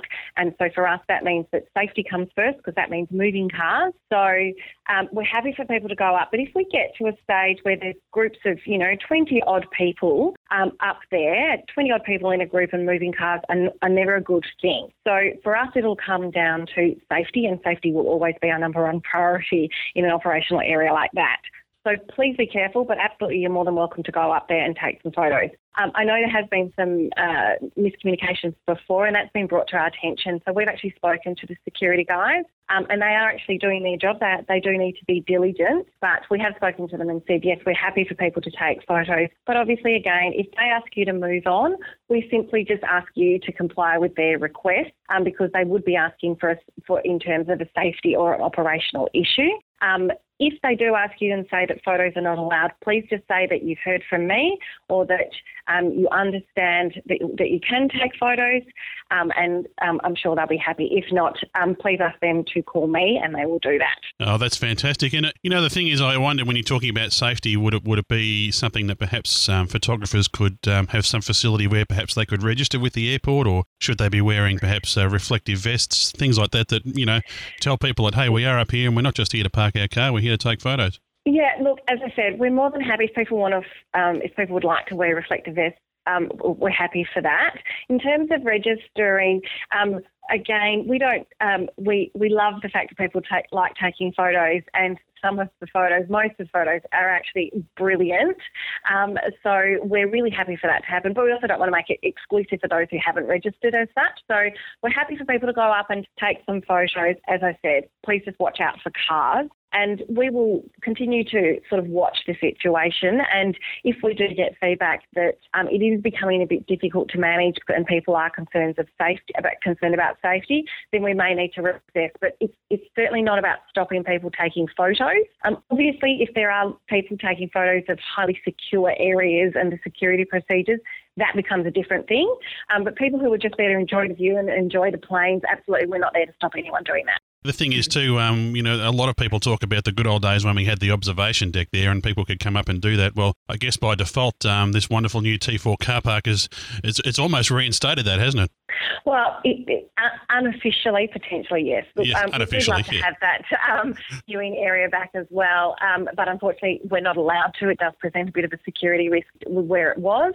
So, as I said, happy for people to use um, the car park if, if they do um, want to take photos. We just ask people to be aware and to take care, um, and and we'll take it from there. Essentially, It's interesting. Um, I, I note with great interest a few years ago that Perth Airport has really embraced the aircraft, um, the spotting community, I guess, and set up a, a, dedicated area just off the runway there so that they can take photos. I know that Melbourne Airport uh, has around there on the operations right. I think it is the one that leads up to the control tower. We've got a great spot there where you can sort of be side onto the runway. The one that I like and a lot of photographers like actually isn't an official spot, and that's the uh, the approach to runway three four. It's uh, it'd be great if they Yeah. could uh, make some land there. I can tell you. Yeah, look, um, and we have looked at other viewing areas, um, and then every time we looked at a viewing area, um, we realised that it was about to be built out. So um, I'm sure you're aware we've we've had a little bit of construction going on, and, and we will continue for a little while um, because first and foremost we need to get passengers on and off those planes. Yep. Um, so that will be our priority. But yet, look, we, as I said, we have been looking at how we can um, make the best of the views that we are so fortunate to have, um, but we still haven't come to a solution. So we'll continue to look at that and be sure that if we do come to um, a great um, solution on that one, I will give you a buzz and happy to talk people through it. I tell you what, I've often said if I was ever lucky enough to have a job like yours out at the airport, then uh, productivity would probably go to zero because uh, being an aviation spotter myself, I don't think I'd get any work done. Yeah, it's it's great. I do have some um, friends who are who are pilots, but not here, and uh, who are busting to get on the airfield. Unfortunately, I'm not allowed to just take anyone on the airfield, but it's great. And I'm I'm sorry to say, not an not a huge aviation fan, but gosh, when I get onto that airfield, I really I do. I do know what makes it so enticing. It's, it's, it's, it's great, to say the least. And I think we forget how lucky we are to work here and have the access that we do sometimes. Oh, it's wonderful. Now, I'm going to have to put out a uh, call out to all our community here at Plane Crazy Down Under. We need to turn Anna Gillett into an aviation fan. I'm sure we can do it. I'm well on my way, I assure you. well, that's fantastic. I appreciate that, and I, I know the community. There's, there's some people have been a, a, bit upset about it, but I think, um, as we discussed before we started the interview, I think it was just a bit of a misunderstanding, and I, I really uh, think that's cleared it up. I wonder if we could yeah, talk uh, just briefly about the uh, the T4 itself. It's been in operation now a couple of months. How's that been working out? Yeah, it's been it's been really great. Um, we know that um, it's a, it's a bit of a change for some people. I will openly say that um, some people have got lost around the car park area and the transport uh, hub area. And look, we get that it's new, it's completely different, particularly for some passengers that have gone from one end to the other. But it's actually we really like it. It's it's working really really well. Um, bit of a change in behaviour on a couple of things. First of all, that when you get dropped off, you don't get dropped off outside the door. Unfortunately, today's changing environment means that that's just really not viable a viable option anymore. So people do get picked up and dropped off within the transport hub. And the other thing, um, and I'm sure people who've flown out of there may have noticed, we're using what we call a call to gate model in, in the new Terminal 4. It's, it's a model that's used um, throughout the um, throughout the world. I think it's Heathrow, Changi. Um, and maybe Copenhagen as well use it, where to get the best efficiency out of the airfield, we don't allocate gates until we actually have to. So that means if, if people are, uh, planes are late or for whatever reason, we can allocate an available gate as opposed to having to a pre-allocated one. So that means we really ask people to wait within that departure lounge area as opposed to waiting down at a particular gate. So people wait in that area, and then as soon as we have a gate and that's um, the most efficient way to do it, we'll put it up and then tell tell people how long it is before they need to board. So I know there's some confusion about why there's limited seating down at the gate. That's why it's actually making it about more efficient, trying to make it more comfortable and efficient for our passengers. So we apologise for any confusion around that, but we do think it's the best way to go forward in terms of efficiency. So it, and it's working really well so far. So it's it's really just about having a bit of a, change in mindset, isn't it? I mean, as you say, yeah. we're, we're, all used to going through security and waiting at the gate, but uh, this is a bit different. Yeah, yeah, um, it is a little bit different, and I, I have to say, um, people are really enjoying the uh, options of shopping down there. I, for one, as a staff member, love it. Um, so there's some different shopping in there. I'm going to keep my wife away from there then. I am not taking part in that conversation. um, um, but yeah, no, so it's really great. The shopping's great and it, it is working really well. Look, there'll always be some um, feedback that we have to work on and some little minor glitches and things like that, but there's nothing major and we're really happy with it. And the feedback we've been getting from everyone is that most people are pretty happy with it too. Well, I'll tell you what, Anna, I'm always happy anytime I have to come to the airport. I, I, know a lot of people are not, but uh, it's always a thrill for me. My biggest regret is that I live on the other side of the city and I can't always get up there. But uh, anyway, that's yes, we have to be. I, I understand that, that regret as well. no problem. Well, Anna, I really appreciate your time, and I know the members of the uh, you know the enthusiast community here really appreciate uh, just getting that uh, clarified for them, and we really appreciate your time today. Not at all. Thank you for having me, and um, apologies for any miscommunications or misunderstandings regarding the photos. As I said, we've spoken to the team, and we hope that it's all sorted now. But if not, please come back to me, and we'll see what we can do. No worries. Thanks very much for your time, Anna. Thanks very much, Steve. Nicola Scaife, welcome to Plane Crazy Down Under. Thank you for having me. You've just done something pretty impressive. You've taken out the world's first women's hot air balloon world championship, haven't you? I have, yes, about three weeks ago in Poland. That's very impressive. Uh, first ever time it's been a women's only event, and uh, Here's Ms. Nicola Scaife from Australia taking it out, and uh, well done. Congratulations. Been meaning to say that to you for a while since we first heard the news. yes, thank you very much. Uh, now, you, now you're back here in Australia, and uh, I imagine life is very much as it was before. But uh, how are you settling in? Uh, uh, how does it feel after you've won that big event? Yeah, it's a really strange thing. I'm just back here at home in the Hunter Valley and back to work. But I think it's it's slowly sinking in. I don't think it's all completely registered yet. But um, yeah, I'm having moments of oh my gosh, I've just won the world championships. But yeah, it's all. Look at look at this trophy on the shelf. Oh wow. yeah, that's right. so Nicola, what got you into flying? How what what what gave you the bug that suddenly you what, felt you wanted to get altitude? Funny one, really. I never really sort of had an interest, I guess, in any sort of aviation as I was growing up. I wasn't sort of, yeah, really into to anything, but um, I just fell into it. So I was I was living in Canberra and um, had the opportunity to go for a, just a commercial balloon flight. Yeah, from that day, that was that was it. I loved I loved the flight, and I asked my pilot on the morning if if he had any jobs, and luckily for me, he said yes So that was the start, really. So who was who was the pilot you flew with? Which company? Um, I, was, I flew with a company called Dawn Drifters, and my pilot was Alan Shaw. He and Jackie ran the company, and yeah, they were just fantastic. I don't know exactly what he saw in me that morning. I'm I'm a pretty slight person, so um, he said yes, come along and start driving the vehicles to retrieve the balloons and um, working in our office. And from there, nothing was a problem. They were really really great employers and encouraged me to get my license. That's awesome. And um, so, roughly, what year was that? Uh, 2006.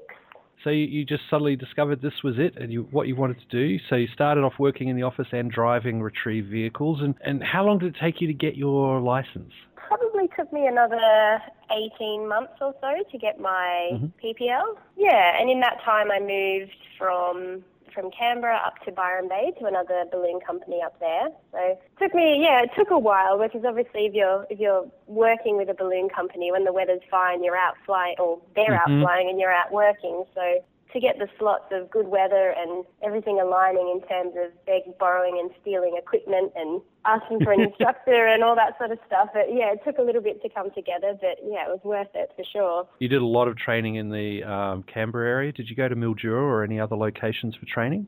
I did actually most of my training probably in Byron Bay, really. So Really? no, I did. I've never really had a chance to get down to Mildura, and I know that they have the sort of the training week down that away as well. But no, most of my my training was just done in Byron Bay and um, Mhm. in around the hinterland there. Which company were you flying with, uh, or sorry, working with and learning with it at uh, Byron? There's only one up there, so it's Byron Bay Ballooning. So you- you're in there, and uh, you've finally got your private pilots, and, and you've got your license to learn, as they say, and you need to get about 75 hours or so to start doing your, your commercial training. So how did you go about accruing the hours? Was it any time you weren't working, grab a balloon and scrounge up a crew and get out into the country? Yeah, pretty much. I also moved a few times when I was getting those hours up. So from Byron Bay, I moved up to the Gold Coast and worked for Balloon Down Under. And yeah, I've got quite a few hours up there out at Bow Desert. Not on the coast itself, um, yeah, out about an hour sort of inland. And then down to Camden. So, and that's where I got my, yeah, I finally sort of finished off the hours and then headed down to um, Canberra to do my commercial check flight with John Wallington and start as a commercial pilot. So who, who was your first employer as a commercial pilot, and what were you flying? Um, my first employer was Balloon Aloft, and I've stayed with them now all the way to now. So, um, and I was just flying an 84, so myself plus two. We didn't have a sort of a bigger balloon that was still in my class. So, yeah, I'd do VIPs, lots of proposals and romantic flights.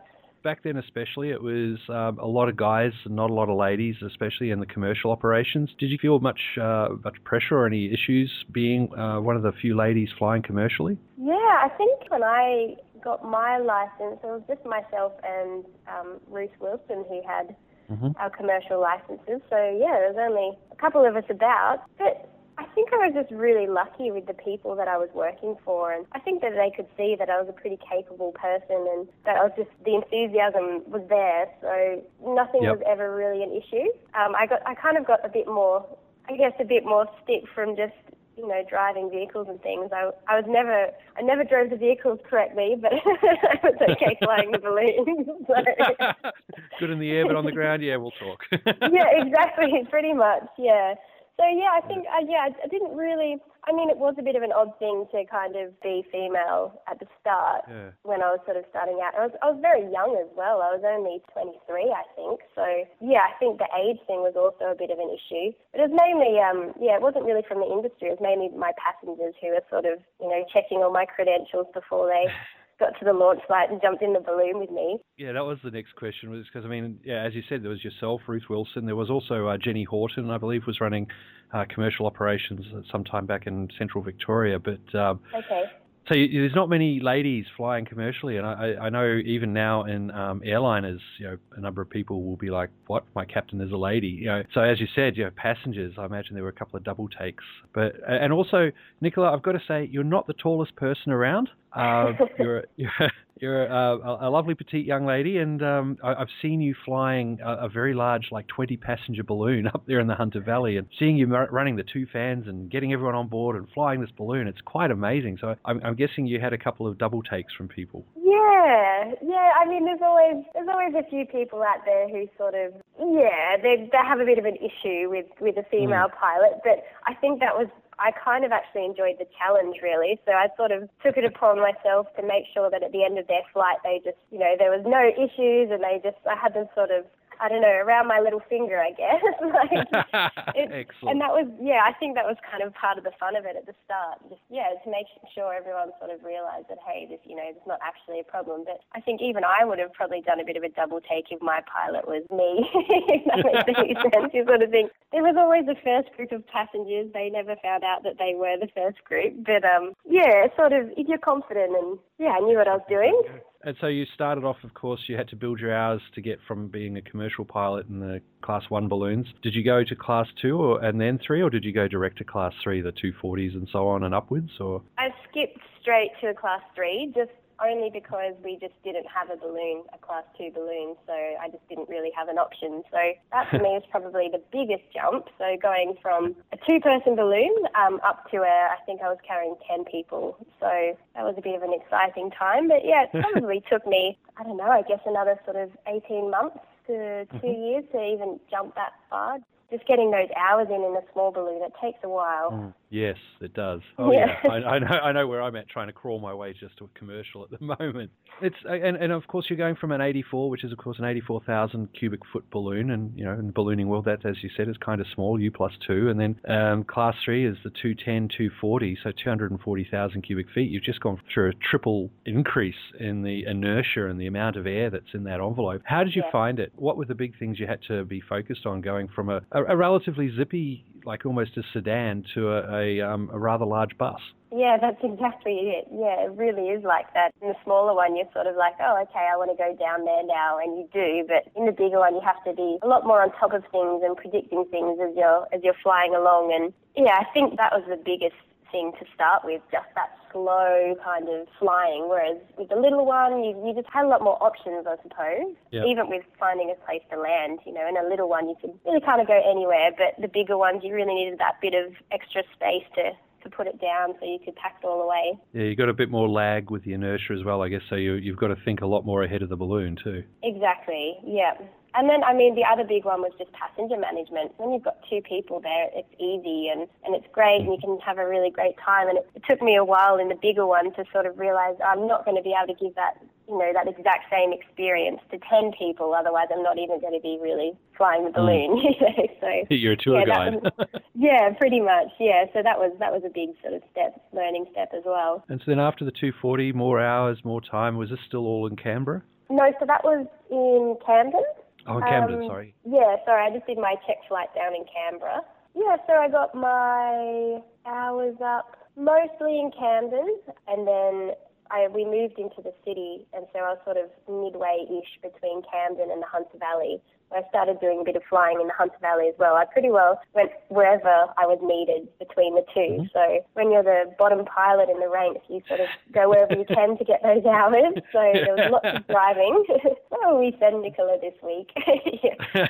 But um, then I completed my hours for, to go from the group three um, to group four up here in the Hunter Valley. And so what are you flying in the Hunter Valley now? It looks pretty big. It is big, yeah. I'm flying, mostly flying a 350, so that's a 16 passenger balloon. But yeah, it varies. I can be flying the 350 on, on one day and then the next day be flying a 160, so a bit of a variation. And it was during this time that you, you met Matt uh, while you were flying with Balloon Aloft, wasn't it? Um, actually, I met Matt right at the very start. I met him in Canberra when I first started ballooning. I met him in Canberra, and then we've sort of done all the travelling together to the, the various balloon um, companies, and he's sort of done a bit of flying, and I've done crewing, and we've squeezed in my training and everything in between as well. So we've moved. We moved to the to Camden, and then eventually up here to the Hunter Valley because um, it's his parents' business. So that's kind of where, where all the skates fit in, I suppose. and so you've you've married into a ballooning family, uh, but you were already into ballooning beforehand. So uh,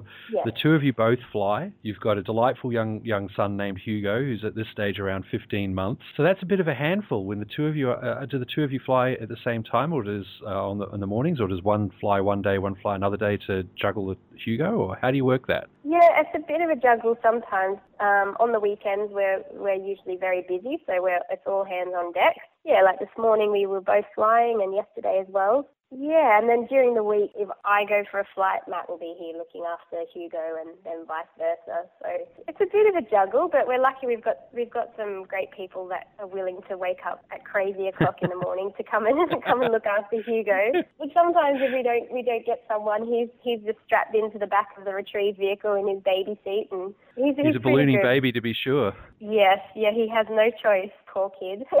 Uh, that's awesome, and uh, I mean, some people say they, they like to work with their partner. Some people say they like to uh, you know have that time at the office apart, so that they've got their own separate lives a little bit. I guess for the two of you, it's this it's not just the same company; it's the same actual activity in terms of being pilots and so on. So I, I'm Yeah. guessing for the two of you that works out pretty well, and everything's everything's a lot of fun. So well done.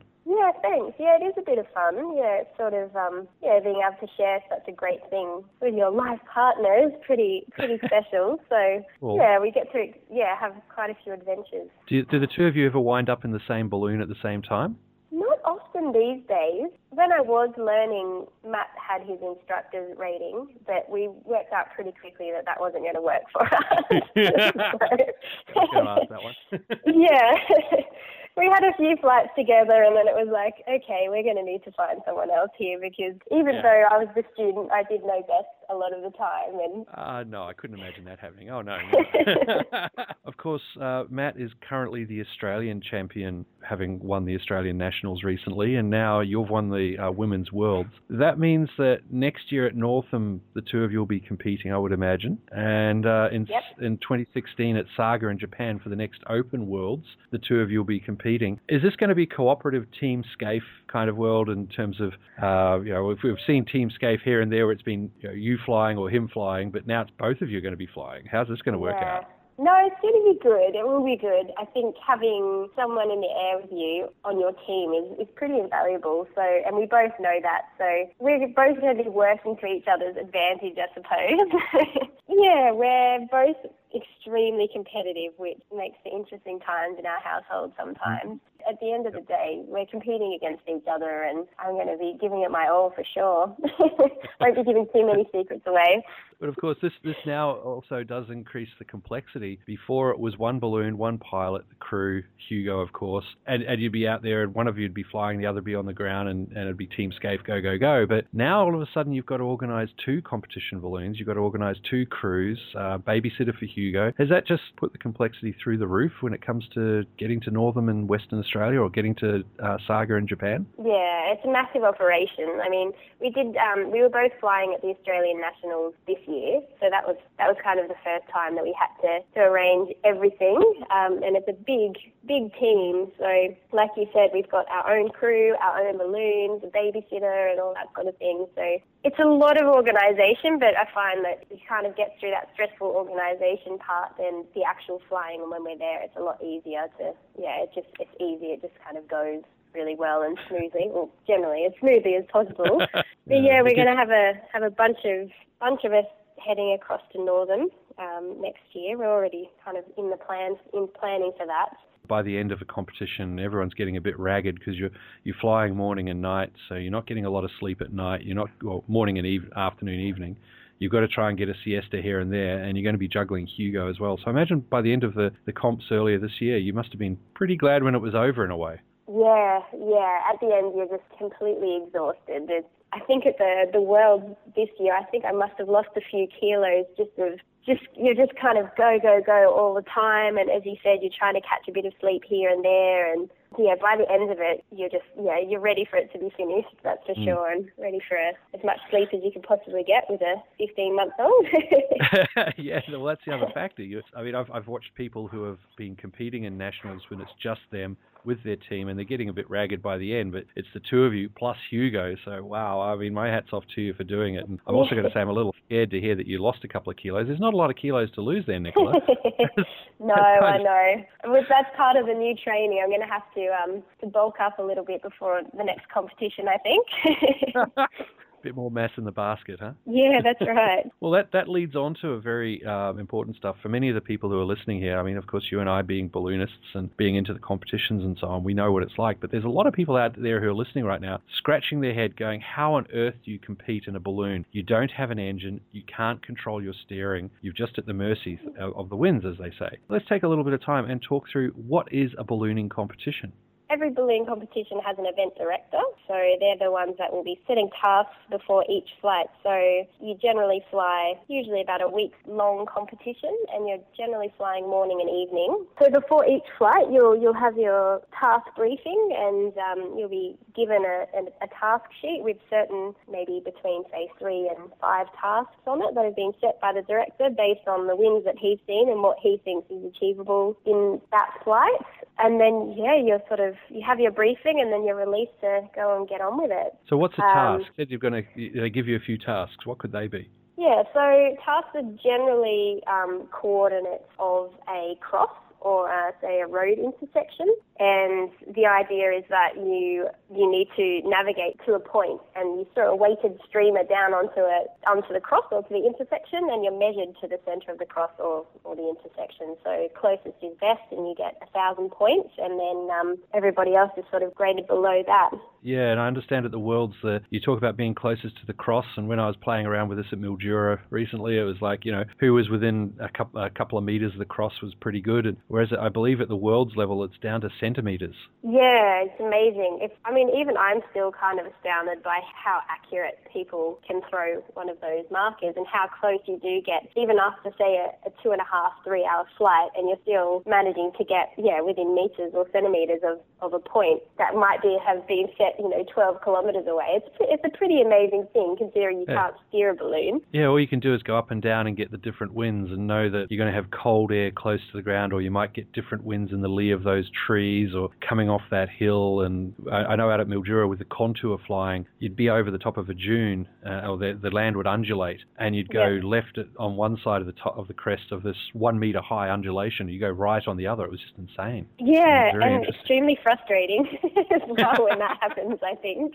Yeah, we had a task at, at the World Championships and there was just a cross and it was great. We were flying along and well, I was flying along and I thought, okay, I could see the balloons ahead of me. They're all sort of peeling right. So I adjusted and got myself into what I thought was just the most perfect position. And Matt even said from the ground, he was sort of secretly pumping his fist and going, yeah, she's right in the slot. And then I just went left.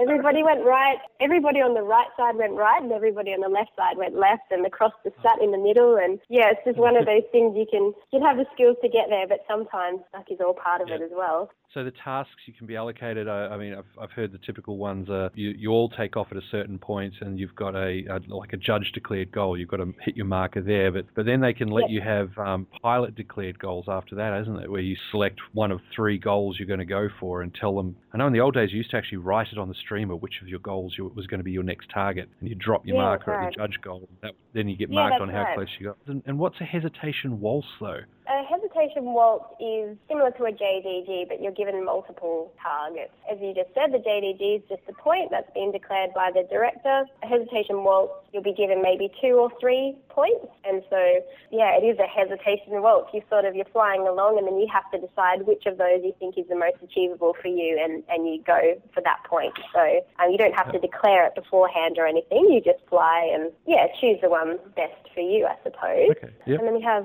have other things, um, 3D tasks. They're kind of, well, they're not new to me because I haven't been competition ballooning that long, but they're sort of a new-ish kind of task, whereas you'll get a sort of a 3D shape in the sky that you have to achieve the longest track point in. Yeah, so that's kind of, that's a bit of fun to get your head around as you're flying along as well. And usually thrown in there to kind of, to get you thinking and to sort of maybe steer you off off course for the, the following task that they may have set as well. So there's quite a complex amount of things. It's it's really being able to get your balloon to be exactly where you want, hold the altitude you want, shift altitude by even just as little as 10 feet, let alone 50 feet to get different directions. It's it really is a demonstration of mastery of your balloon, isn't it? It is, yes.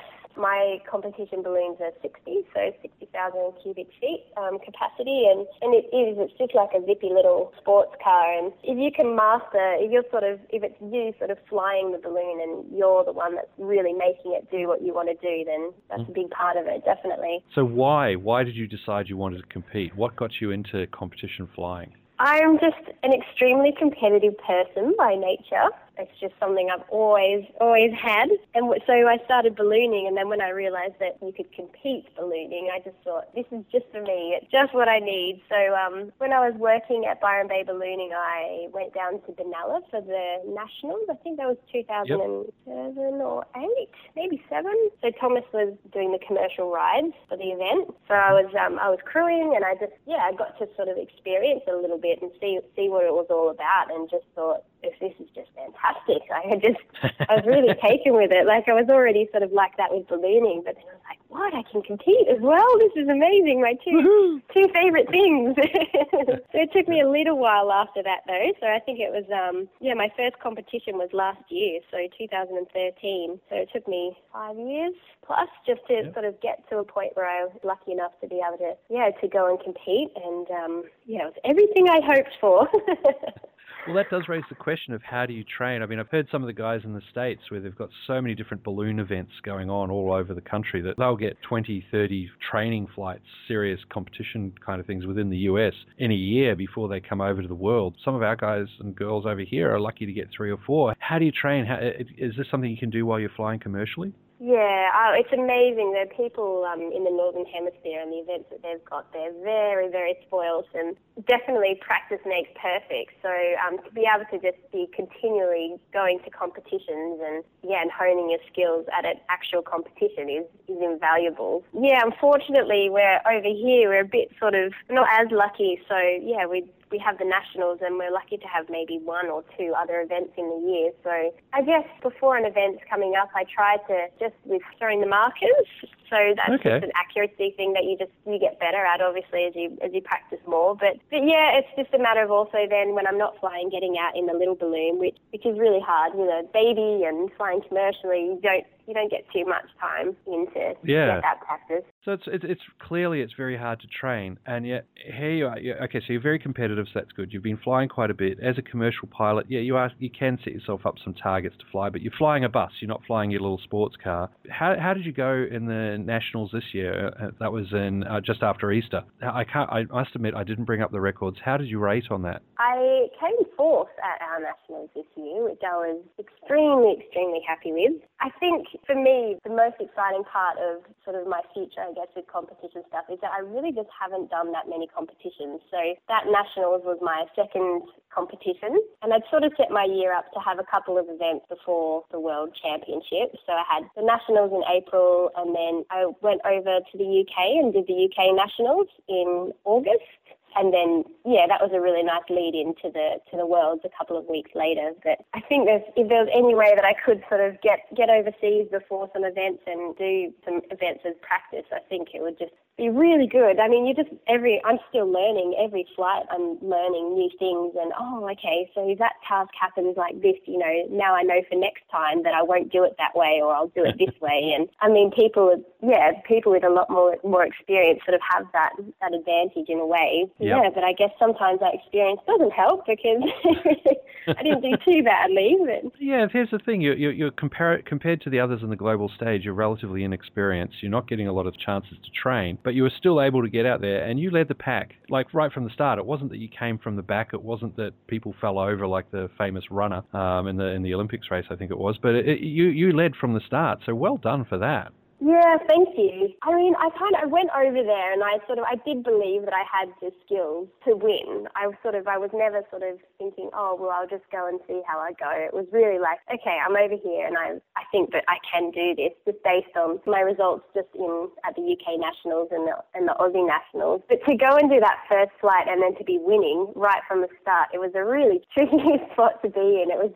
it wasn't a lot of fun. It was obviously extremely exciting, but I think to be winning from day one and just to sort of have that pressure each time, you've got everyone behind you wanting to be in your position. I made myself a nice bit of a lead midweek, so it was kind of nice to have that buffer between me and, and the next place as well. Did you have any specific strategy, or was it take each day as it comes and just really just try and ride the be- the wins the best you could? Yeah. Yeah, pretty much. I think just taking each day as it comes is probably a, a really good strategy because yeah, you've just got to leave the past flight behind, and then just every flight is a new flight, and you've just got to really keep focused and do your best on each task. So even yeah, breaking each flight into each separate task and trying not to think about the previous task and refocusing for the next one. It's really Yep. quite mentally taxing, just keeping Oh, yeah. that focus for so long. And I, I know some people have spoken about how they go with this concept of you can't be number one on. You might have three or four tasks in the morning's flight. You can't be number one on all four. But if you uh, do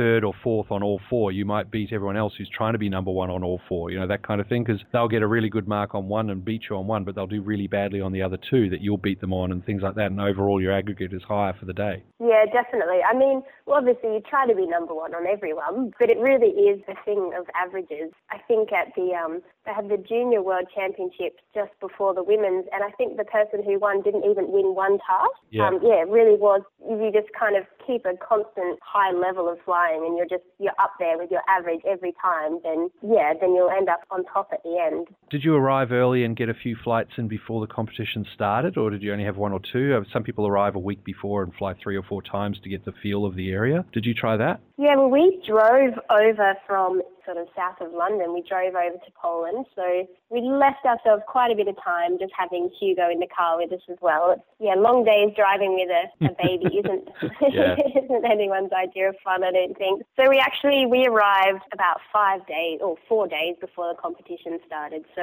we were yeah we were almost the first ones there, and so I got to get three practice flights before the actual competition. That Very was really handy. good. Yeah, really good. Just to sort of know when you when you get up there, okay, that's where north and south and east and west is, and just really Yeah. really kind of getting your bearings and knowing sort of some really sort of prominent points of the landscape, even though if the landscape was just flat. Leszno, where we were competing, is just the flattest place I've ever flown. so we managed to get a couple. I managed to get a couple of practice flights in, and it really allowed us to kind of settle in as well to our accommodation and go and get whatever else we needed. And so by Tuesday, when the actual competition started, we were ready, and it was really good actually having that time. Cool. So that you went through. Uh, I understand the last day was lost due to fog, uh, but you got the other other flights went okay. The weather wasn't really in our favour for the week, so I think we had a potential nine flights we could have done, and we only managed five. Not too bad, but yeah, obviously you want to be flying every Yeah. every flight. Unfortunately, it's a bad week of weather, but yeah. And then the last flight, we had a weather uh, fog delay, so we we went to the briefing in the morning as usual, and then they pulled us out to the launch site, and we waited and waited and waited for almost two hours in the end. Oh, wow. Um, on the launch site in this thick, thick, thick fog, which yeah, wasn't wasn't a huge amount of fun. It was sort of knowing the position that I was in, and obviously you Yeah. sort of want to fly, but when you're in front and you you can potentially Yeah. just know that you're going to be staying in front, it, it No, was a bit of a nerve wracking time. But all worth it in the end. Uh, some of the photos of you um, when, when the announcement was out and you won and it was all yeah. You looked a relieved and stoked and yeah, everything all in one, wasn't it? And exhausted.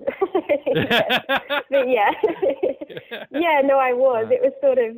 We were sort of there was lots of people milling around, and I had Hugo there, which was a lot of fun. He sort of took my mind off things, but um, yeah, everyone's sort of like, oh, so do you want to fly or don't you want to fly? And yeah, it was um, yeah. In the end, I was I was happy. Oh, that's fantastic. Uh, you're now the world's women's. Well, I think the correct phrase is you're the women's world hot air balloon champion. Yes. So it's a major achievement. You're back here in Australia. It's life back to normal. And Hugo's like, yeah, I don't care, mum. You're still mum, and I'm still demanding. Um, and, Yeah. and there's a bus- there's a business to run and flights to be done, but the world moves on. But you've you've achieved an amazing uh, amazing level there, and, and now you've just got to carry it on to Northam next year and, and on to Saga. Is there anything else coming up? Yeah, well, actually, just before Saga, we've got the second Women's World Championship. So it, Oh, it actually falls before the Saga World Champs. So for the next few years, I mean, I'm just going to be working on hopefully getting a little bit of sponsorship to help me to be able to go and do a few more competitions and really kind of really, really hone my skills before the really big ones. Well, We've got the um, hopefully the Canowindra Challenge early next year, and then Northam later in the year, and then so 2015 is a bit of a quieter year, but um, hopefully we'll head off to the pre-world in Saga that they'll have next year as well. And then yeah, 2016 is a big one, so we'll have the Women's World Yeah. Championships, and then a few months later Saga with the Open Champs. There won't be too many women in Saga, so I'm really hoping to get a good um, good result and just kind of mix it with the men, I suppose. yeah. I mean, you, you touched on a very important subject there. You, you, you're, you're looking at sponsorship, and there, there's a lot of cost involved in shipping balloons around and um, arranging vehicles, trailers, crew, accommodation, flight. Uh, all Exactly. your gear's got to get there. And, and have you had any sponsorship to date? Uh, no, no, I haven't. Um, it's all sort of a new journey Yeah. for me down that, that route. Yeah, I'm hoping that I'll be able to find someone out there who, I mean, it's a pretty unique thing flying hot air balloons and having, Mm. you know, moving billboards floating around the sky. And I don't know, I Yep. think that being a female in a pretty male dominated sport is a pretty exceptional kind of thing. So I'm hoping that someone out Yep. there will be able to give me a hand and um, it would be helpful because Yeah, yeah, we sort of get back and look at our bank balance and think, oh, okay, it work. But um, yeah, to Oh, have yeah, a have a bit of that pressure taken off would be extremely helpful. And Yeah. yeah, like I said, to be able to go and do a few more competitions overseas would just be invaluable for yeah Yeah. for my flying definitely. We are a long way from everywhere else down here in Australia, and there's just not as many balloonatics down here as there are in other parts, like you said, up in the northern hemisphere. So, Yeah. well, we'll just have to see what we can do to arrange some comps down here to keep you in, in shape, as the saying goes. Because I imagine you and Matt need lots of challenges to set your teeth into and uh, get that competition urge going. Yeah, I think, I mean, I think that competition ballooning in Australia is starting to really sort of pick up again. I think there's a lot of enthusiasm for it and lots of there's some new people coming through as well. So yeah, hopefully, hopefully in the next few years we'll kind of see a bit more happening. But yeah, we just don't don't really have the population and sort of the numbers really of balloonists here to kind of maintain lots of events. But hopefully we'll get some just nice high quality events that will just yeah be great to participate in. Okay, Nicola. Well, I've, I've dominated a lot of your time today, taken a, over half an hour of your, your afternoon. I really appreciate your time to chat, and uh, thanks for coming on the show. Oh no, it's a pleasure. Thank you for having me.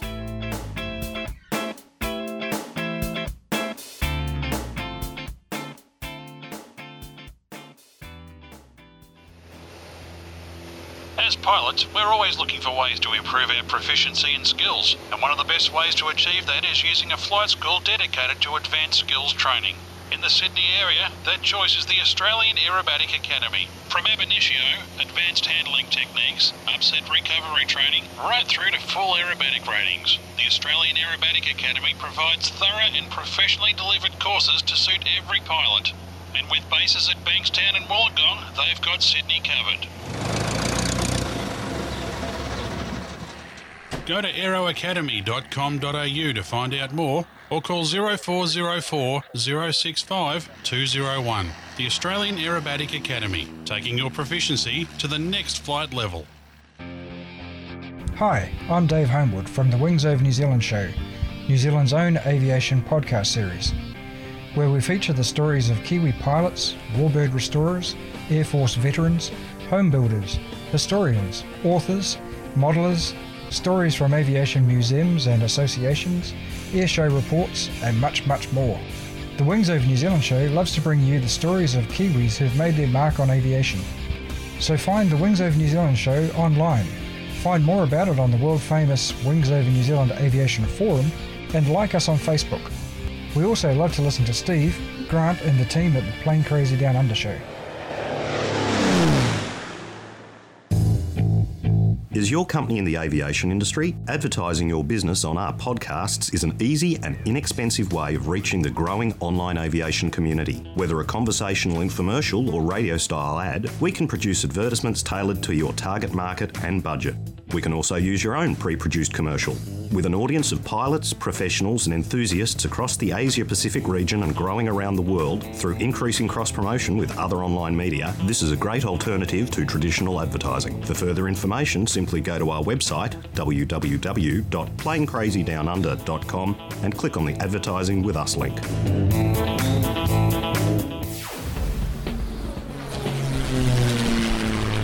Find this and other great shows at the Aviation Media Network. The voices in your head.com.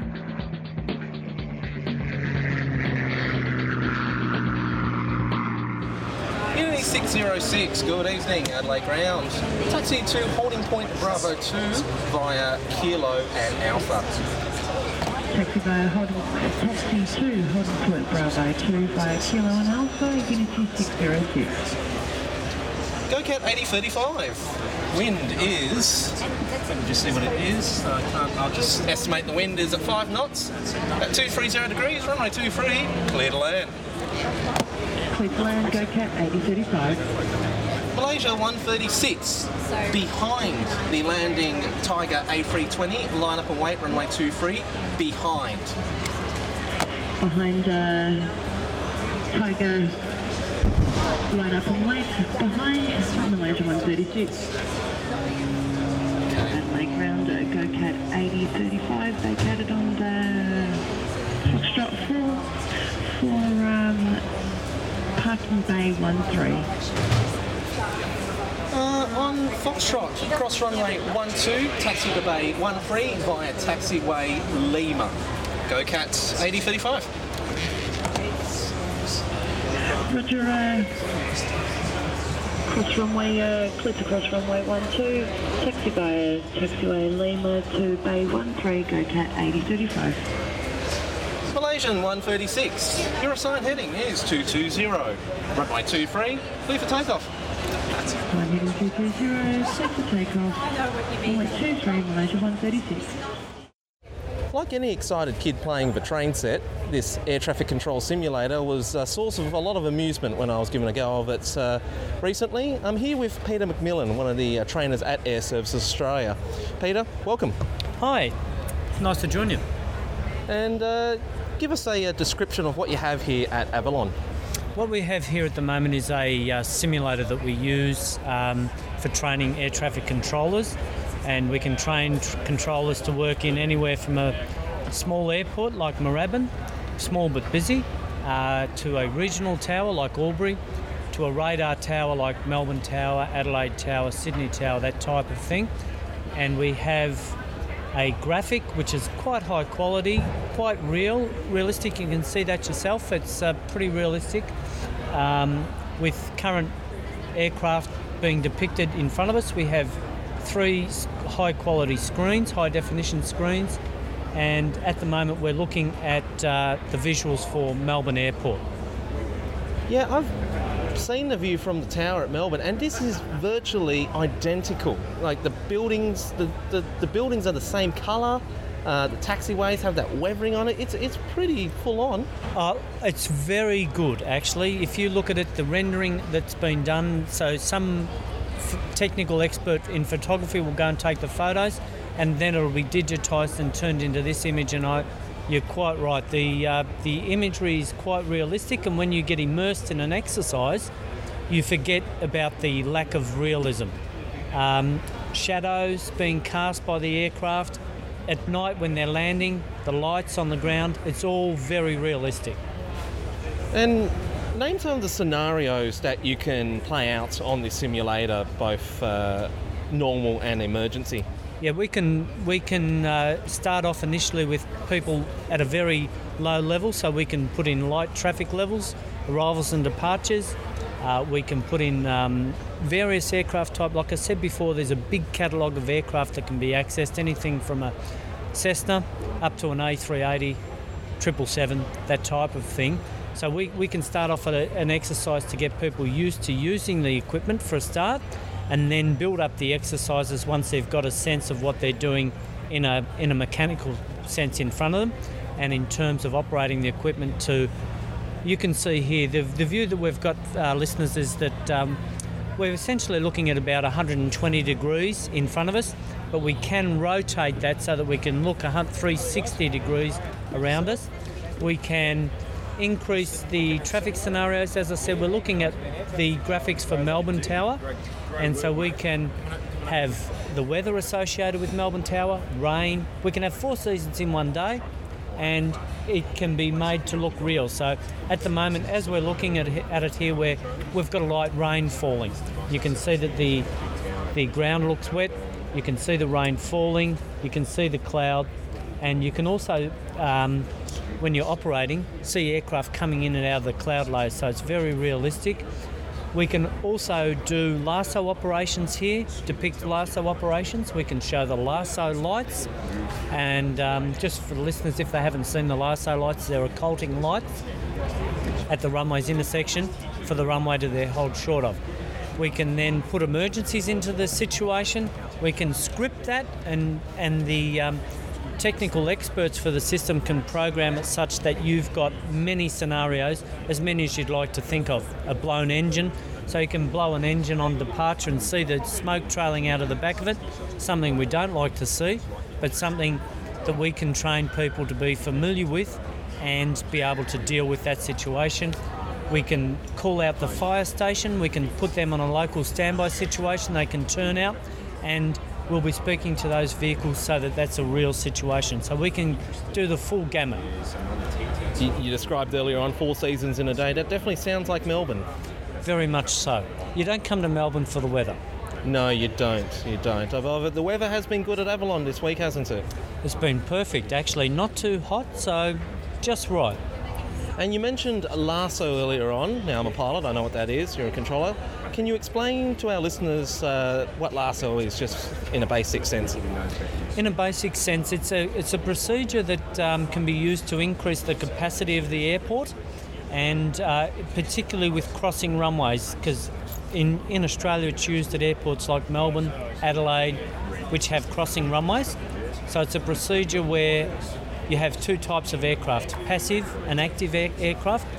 The active aircraft will be given a requirement to hold short of the crossing runway, and the passive, passive aircraft will be landing on the crossing runway with the full length of the runway available to them. And both aircraft will be given traffic so that their situational awareness is high in the event of uh, missed approaches or the procedure having some issues. And it works very well. It increases the capacity of the airport at peak arrival times. So, uh, if I got this right, LAHSO is land and hold short operation. That is correct. Yes. Oh, very good. Because if I got that wrong, then uh, I might as well suspend my license. no, we wouldn't want to do that, would we? No, no. Um, just briefly, name name the uh, specific systems here or displays here that you have replicated in the simulator that the controllers will end up using uh, once they're out there. The specific displays that we've got in front of us are um, selectable. So at the moment, we're looking at the airport and its associated lighting, and we can select from that same screen. I can display what the current weather is. I can show flight plan information. I can show radar information as well. So we can display the airborne radar, we can display the ground radar, so it would be similar to surface movement radar that people are familiar with at Melbourne, Sydney, Brisbane, and Perth. And we have voice switching or the intercom lines that we have between controllers and other stations, whether it be the airport operator or adjacent units, and the frequency controls for the relevant positions. Oh, very good. Well, it it definitely looks real. When you had Adelaide on when I was using it, it, it reminded me of home. For a moment, I thought I was home. I wish I was. No, I don't. it's excellent. No, it's very good, and it's good you got your display here. So, Peter, thank you very much for your time. Thank you very much for yours, and uh, hope to meet you again soon. I'm sure we'll talk to each other on the airwaves somewhere. Yep, for sure. What have you done, Micah? It wasn't me. It was that, that it's got flames coming out of it. That's, and not having a good night tonight. Yeah, look at that. There we go. Uh, so what did you do? You crashed it. Yeah, cool. Not only the system, a Yeah, plane, and Did you have fun? I had fun. That was great. Sorry, what's your name? Rose. Rose. Micah. You're, you're a controller as well? No, No? no. What do you I'm a do? Simulator support officer. I've got no idea how to control it. Oh, okay. Bloody hell, Micah! You broke it. You broke the whole goddamn simulator. Any wonder they had to shut down Avalon early last year. Oh, mate! No wonder there was plumes of smoke coming off that tent. Okay, I, I may have got a little bit smug, a little bit confident the more I went into that simulator. Uh, it was good fun though, and you should all watch the video that will come up with the show as well. Yeah, we should mention that uh, Micah has got a. He's actually taken video of all this, so he can't get out of it, and, and um, we're sending it off to Stephen Pam, our video guru, to uh, just put some finishing touches on that. But uh, well, I, I tell you what, mate, you'd better uh, get him to put some uh, CGI in there and make sure he didn't actually burn that airport to the ground. That's what I'm thinking. I, I can't help it if a plane lands and just wants to set itself on fire. I can't help that. I can send the water out, the tankers to go out and put them out. There you go. Well, it sounded uh, very realistic there, and uh, looking at some of the photos, uh, it's quite a good setup. I mean, you know, they've obviously brought down a stripped down setup of that to, to Avalon last year to, to show people, but uh, I imagine that, uh, you know, getting up there to their actual training facility would be uh, quite, you know, Grant, we, we ought to get up there sometime. Oh yeah, we've it's been a little while since we were last at uh, Tullard, having a look at the uh, simulator room and things like that. So yeah. Yeah, well, the new control tower hadn't even been started back then. Well, yeah, we, we dream of getting up to the control tower. Yes, that's right. Do we know any ATC people, Grant? Oh, Oh, one or two. I'm sure we do. I'm looking at you, I- filthy I-. I, I know a few people. yeah, yeah. I mean, Filthy would probably help us out. I'm sure he would. I'm sure he would. Could cost a couple of slabs. Yeah, oh, that's right. A couple of slabs of chocolate milk, you know my style, mate. Hey. Well, there we go. And uh, as uh, as I mentioned, there's, there's a few interviews there that were kind of from the vault, but uh, you know, obviously our production rate did slow down uh, quite significantly in 2015. So we had a lot of content stored, and uh, you know, we still got actually got a fair bit to go, and uh, we might actually try and uh, cobble together another episode uh, relatively shortly and uh, clear clear the decks a bit. You know, it's it's funny, you know, Grant, when we, we started this, and just- we often go to people and we think, uh, you know, oh, you know, they're journalists or whatever. We don't want to talk to them, but uh, you know, I found in aviation uh, across the journey here, as we've been doing this show the last five six years, that um, everybody's got a story to tell. It's just a matter of getting them talking, and then they they're usually quite happy to tell it. Oh heck yeah! And uh, sometimes it's a matter of uh, us remembering. Oh hey, it's been three hours. We better stop. yeah, think of the editing. Yeah, well, you know, yeah, we'll just put it out direct to drive. But, uh, dude, uh, with respect to the uh, next episode, all I can say is jinx. Well done. We'll get it out when we get it out. Yeah. so, yeah, yeah. Oh, we'll get it out shortly. Yeah, thanks, mate. Yeah, yeah. Well, shortly is a relative. T- you know, I still work for the railways, Grant. So Oh, okay. on, on time is a relative term, my friend. Yeah, next episode will be out somewhere before the end of 2020. Yeah, that's right. And we apologise for the inconvenience. Anyway, Grant, let's have a look at some of the things that are coming up uh, in 2016. Of course, uh, coming up very shortly as we record this is the uh, the Tyab Air Show. That's coming up in another couple of weeks or so, actually. So uh, that's always a wonderful air show. They, they have it down here at uh, Tyab Airfield, which is uh, you know 40 or 50 k's, I suppose, southeast of Melbourne, and uh, a wonderful. You will struggle anywhere in Australia, I think, to find a better collection of warbirds, uh, and, and really a great aviation community there at that little airport. And uh, they they do put on a wonderful air show. Uh, we produced the DVD for them in 2014, and uh, Grant, I think uh, they're silly enough to want us to come back and do it again this year. So uh, with a little bit of help this year from some other parties, we're we're going to have another crack at it. So really looking forward to that air show. Yeah, that's right, mate. And uh, naturally, that air show is happening right when I'm in Canberra flying balloons, but doing a lot of the pre production planning at the moment with Stephen Pam and Carl von Muller and uh, also James. And the three guys are doing a heck of a lot of work to bring us all this together. And I'm trying to run around and coordinate it despite the uh, distractions of my day job and the uh, work I do with the Australian Ballooning Federation. But we're getting there, and it's looking to be a good one. I'm hearing on the rumour vine that Graham Hosking's uh, F4U Corsair, which is based at Tyab, is likely to fly. And there's also an indication that they may even bring down the uh, Focke-Wulf 190 and fly that past there. So yeah, it's it's a really good show and highly recommended. I'd, I'd say the it, it's it's batting above its weight and it's getting pretty close to the uh, the Warbirds Down Under show that happens every two years at Temora. That's always a fantastic show and lots of good warbirds and current aircraft and military and so on.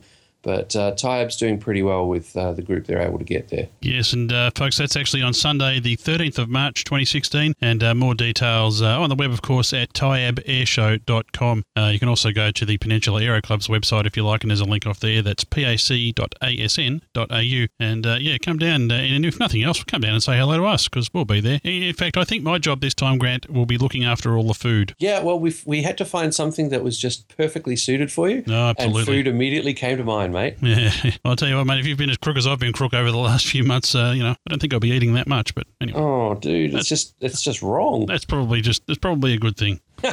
Yeah, well, don't get as thin as me, mate. Now, uh, coming up, of course, uh, not too long after that is uh, Wings over Illawarra. And uh, once again, uh, really looking forward to that. And Grant, we're going to be doing the air show commentary there. And uh, I always get a little bit nervous about doing big events like this, but once we get into it, it's it's really, really good. And that'll be a fantastic event. Hoping for better luck with the weather this time around. I'm sure third time's a charm. Yeah, well, we've had wind, we've had rain. Let's see what this year brings us. But yeah, we'll be up on the commentary spot with Ando. Uh, Peter Anderson is going to be there as well. So the three of us will be doing commentary, and we're also going to have a team shooting video and then producing the DVD afterwards. So we could wind up with three airshow DVDs under our belt pretty soon. Yeah, fantastic. Uh, illawarra.com.au. That runs from uh, Saturday, April 30th through to uh, Sunday, the 1st of May. And uh, I tell you what, uh, again, you're getting up there to another fantastic uh, aviation community up there on the uh, south coast of New South Wales, just south of Sydney. It's about an hour or so's drive, and really, really well worth going now. I know they haven't had a lot of luck with the weather in the last couple of years, but you know that's that's certainly you know something they can't control. But I'm sure this year we're going to have a, a better time at it. There's global warming and everything. Grant, it can't be it can't be bad weather all the time. That's what I keep reading. Yeah, well, it- the bad weather comes uh, down here and disappears further south, and things have been getting better down here. I don't know. Aside from the humidity, it's not too bad. But yeah, Whiskey Oscar India, woi.org.au. It's a really quicker way of getting to wings over at illawarra.com.au. Because, hey, let's face it, not many people, even those in Australia, can spell Illawarra. I can't, and I'm from New South Wales. And what was that famous phrase? I don't want to speak Illawarra. Oh, I might leave you Australiana. Now, I just want to mention one uh, that's coming up, another event uh, just for a little bit later in this year, and of course that is the Kyneton Air Show. Now, the uh, the Kyneton Aero Club is running this. You might have, if you're in the aviation community, you might be aware, particularly in uh, if you're down here in uh, Victoria, that uh, this um, airfield has been under somewhat of a bit of a threat from the local council and whatnot. Some angry residents around there who've, you know, been you know, for whatever reason, have done the usual thing and bought their houses next to an air- airport, and all of a sudden can't really work out why there's aircraft flying all around. So we need all as many of our PCDU uh, listenership to get out there and uh, really help support uh, the Kyneton Aero Club. Uh, they're getting some uh, good acts there. They're going to have a lot of warbirds there. Even the roulettes are coming along. So uh, make sure you get there. Put it in your diaries now. I know it's early in the year, but that'll be uh, 23rd of October, and we'll certainly mention that a few more times later in the year. More details there at kyneton.aeroclub.org. Yeah, that's the one, mate. We're uh, really looking forward to being there one way or another. We're going to be on the field. Woohoo! Fantastic. You know, Kathy Mexted doesn't live far from there, Grant. Maybe maybe she could bring lunch. Yeah, actually, yeah, her turn to bring the food. Yeah, She can, she can bring lunch in their Piper Cub. She could. She could. Straight she, across. She could fly it there from her house. Have you? Did you know she's got a runway on her property? Yeah, yeah, it's right in the backyard. They own it. It's not shared with anyone else, oh, except for some kangaroos. You just got to watch out for the roos on it. But uh, yeah, it's it's a great little property, and uh, yeah, just near Hanging Rock. I've been looking at that as an opportunity to get a bunch of balloons lined up on there and uh, take off and launch straight for the rock and go over the top. You know what we should do? We should hold our own air show there at Kathy's Runway, the Ooh, PCDU yeah. air show. What do you think? Yeah, yeah, a balloon and a couple of trikes. This could be fun. And that thud you just heard was uh, Kathy passing out. Yeah, don't worry. She doesn't listen to the show. What would she know? Oh, sheesh. oh, there's going to be mail for that. Okay, Micah, there must be some air shows going on in your part of the world. Well, most of them all happened last year. However, there's talk of one happening in October this year, 2016, over in Port Lincoln. Now, Port Lincoln is a coastal town on the uh, couple of gulfs away from Adelaide. It's a short 35, 40 minute flight away from Adelaide. So keep your eyes peeled for that air show. Uh, the more local air shows we have in South Australia, the better. In South Australia, though, it is a not so much a popular state. So we do have some great air shows here, like we did last year, the, Barossa air show that all three of us were at commentating, and uh, J- Jamestown air show that happened in October, and I got thrown in to commentate at the last minute without my uh, without my knowledge. Well, yeah, from all reports, mate, you did a very, very good job of that. So, uh, you know, you don't want to be careful, mate. You don't want to do us. You know, we're the bosses here around here, you know. You can't do us out of a job. All right, I, I'm pretty sure they were uh, happy with our efforts. no, that's that's Yeah. really good to hear. Really good to hear. Yeah, it was a, s- it was a small matter of uh, me being busy flying balloons in the Hunter and not being able to get out there, mate. No, I detect a theme here. Grant's never around because he's flying balloons. There you go. Yeah, well, you know, life's better when you're flying. I, I, I, I feel a lot better when there's altitude. Uh, I'm the same. Yep. Now, just before we wrap up this episode, uh, you know, and folks, I hope you've enjoyed this one. I know it's been a long time waiting, but uh, I just wanted to address, uh, I guess, you know, we've had a fair bit of mail saying, where are you guys and what's happening? Well, uh, well, here we are, we're back. Well, uh, basically, um, we were pretty tired last year. we needed a bit of a break. We've been at this for five and a half, coming up six years now, and uh, we just all needed to take a break and have a bit of a refresh. Um, we've also um, just put our Australia Desk segment on hold on the Airplane Geeks podcast for a while, just to free up a bit of time. And, you know, life changes, and I think that's affected both of us here. You know, Grant and I have both had uh, a couple of career changes, and it's uh, you know changed the amount of time that we've had available to get out and, and really get this show produced. It's not that we don't want to. it's not that the uh, the will has not been there. It's just really the time hasn't been. So uh, you know, we're hoping this year to uh, start afresh, and um, you know, I don't think we'll get one out every month, but uh, we'll get one. You know, as, as they're ready, we'll get them out, and you know, we, we, we, sort of hope for a good crop of shows coming out in 2016. There's certainly a lot of good events going on that we can we can cover, and there's always really good aviation stories as well. So we're really looking forward to getting back into it. I really appreciate uh, what we both do. Uh, you know, the, the, the number of emails that we got saying, "Guys, please come back." I mean, it's, you know, it's quite humbling actually. We've actually had quite a few donations to our little uh, PayPal donate site there too. So thanks to all of you that have done that. We thank Oz Runways for sticking with us, and uh, hello Baz, we might just send you another bill. Oh, great. Who is that, Baz Scheffers? Did you know he's bought another aeroplane? Yeah, I know, I know, I know. The Oz Runways SR22. Unbelievable. Well, I hope he's putting some PCDU stickers all over it. Maybe we could uh, sneak over there to his. Uh, to Actually, Mikey, you could do that. You're not far from Parafield, are you? I'm Yeah. 10 minutes up the road from Parafield. Yeah, we can get you to whack a whack a PCDU sticker on it. Ah, Scheffers, he'll never notice. Yeah, and when, when he does notice, I think he- he'll end up stop inviting me out for lunch. there, there is always that. But uh, it's just a shame he's got to change the registration on that aircraft. It was the the salubrious Ook OOQ, so that was a that was a good one. I was like, oh, cool, Ook. It's the it's the ape um, aircraft. But no, now he naturally went out and managed to get his hands on Echo Foxtrot Bravo. So he is now flying the electronic flight bag. The man's incorrigible, isn't he? it's awesome. That's awesome. Well, that's everything we have for you on this edition of Plane Crazy Down Under, folks. It's been really good to be back. Thanks again for your patience. Grant, uh, you, you have fun flying balloons, and Mikey, you have a lot of fun flying whatever those aircraft are you fly. You mean turboprops? Ah, no need to show off. Nobody likes a show off. Well, I, I can't hear you from the flight level, Steve. Ah, that's right. Oh, zing.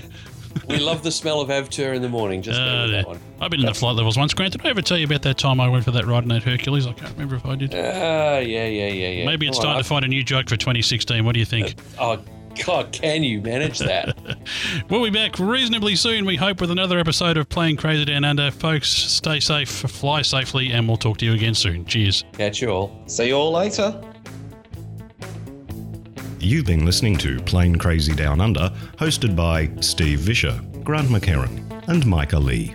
Full show notes for this and all our episodes are at planecrazydownunder.com. You can find us on Twitter as PCDU and on Facebook, Google, YouTube, and Vimeo. Feedback, suggestions, advertising inquiries. Email them through to contact at planecrazydownunder.com or mail to Post Office Box 70, Cranbourne, Victoria 3977, Australia. Plane Crazy Down Under is a Southern Skies online media production.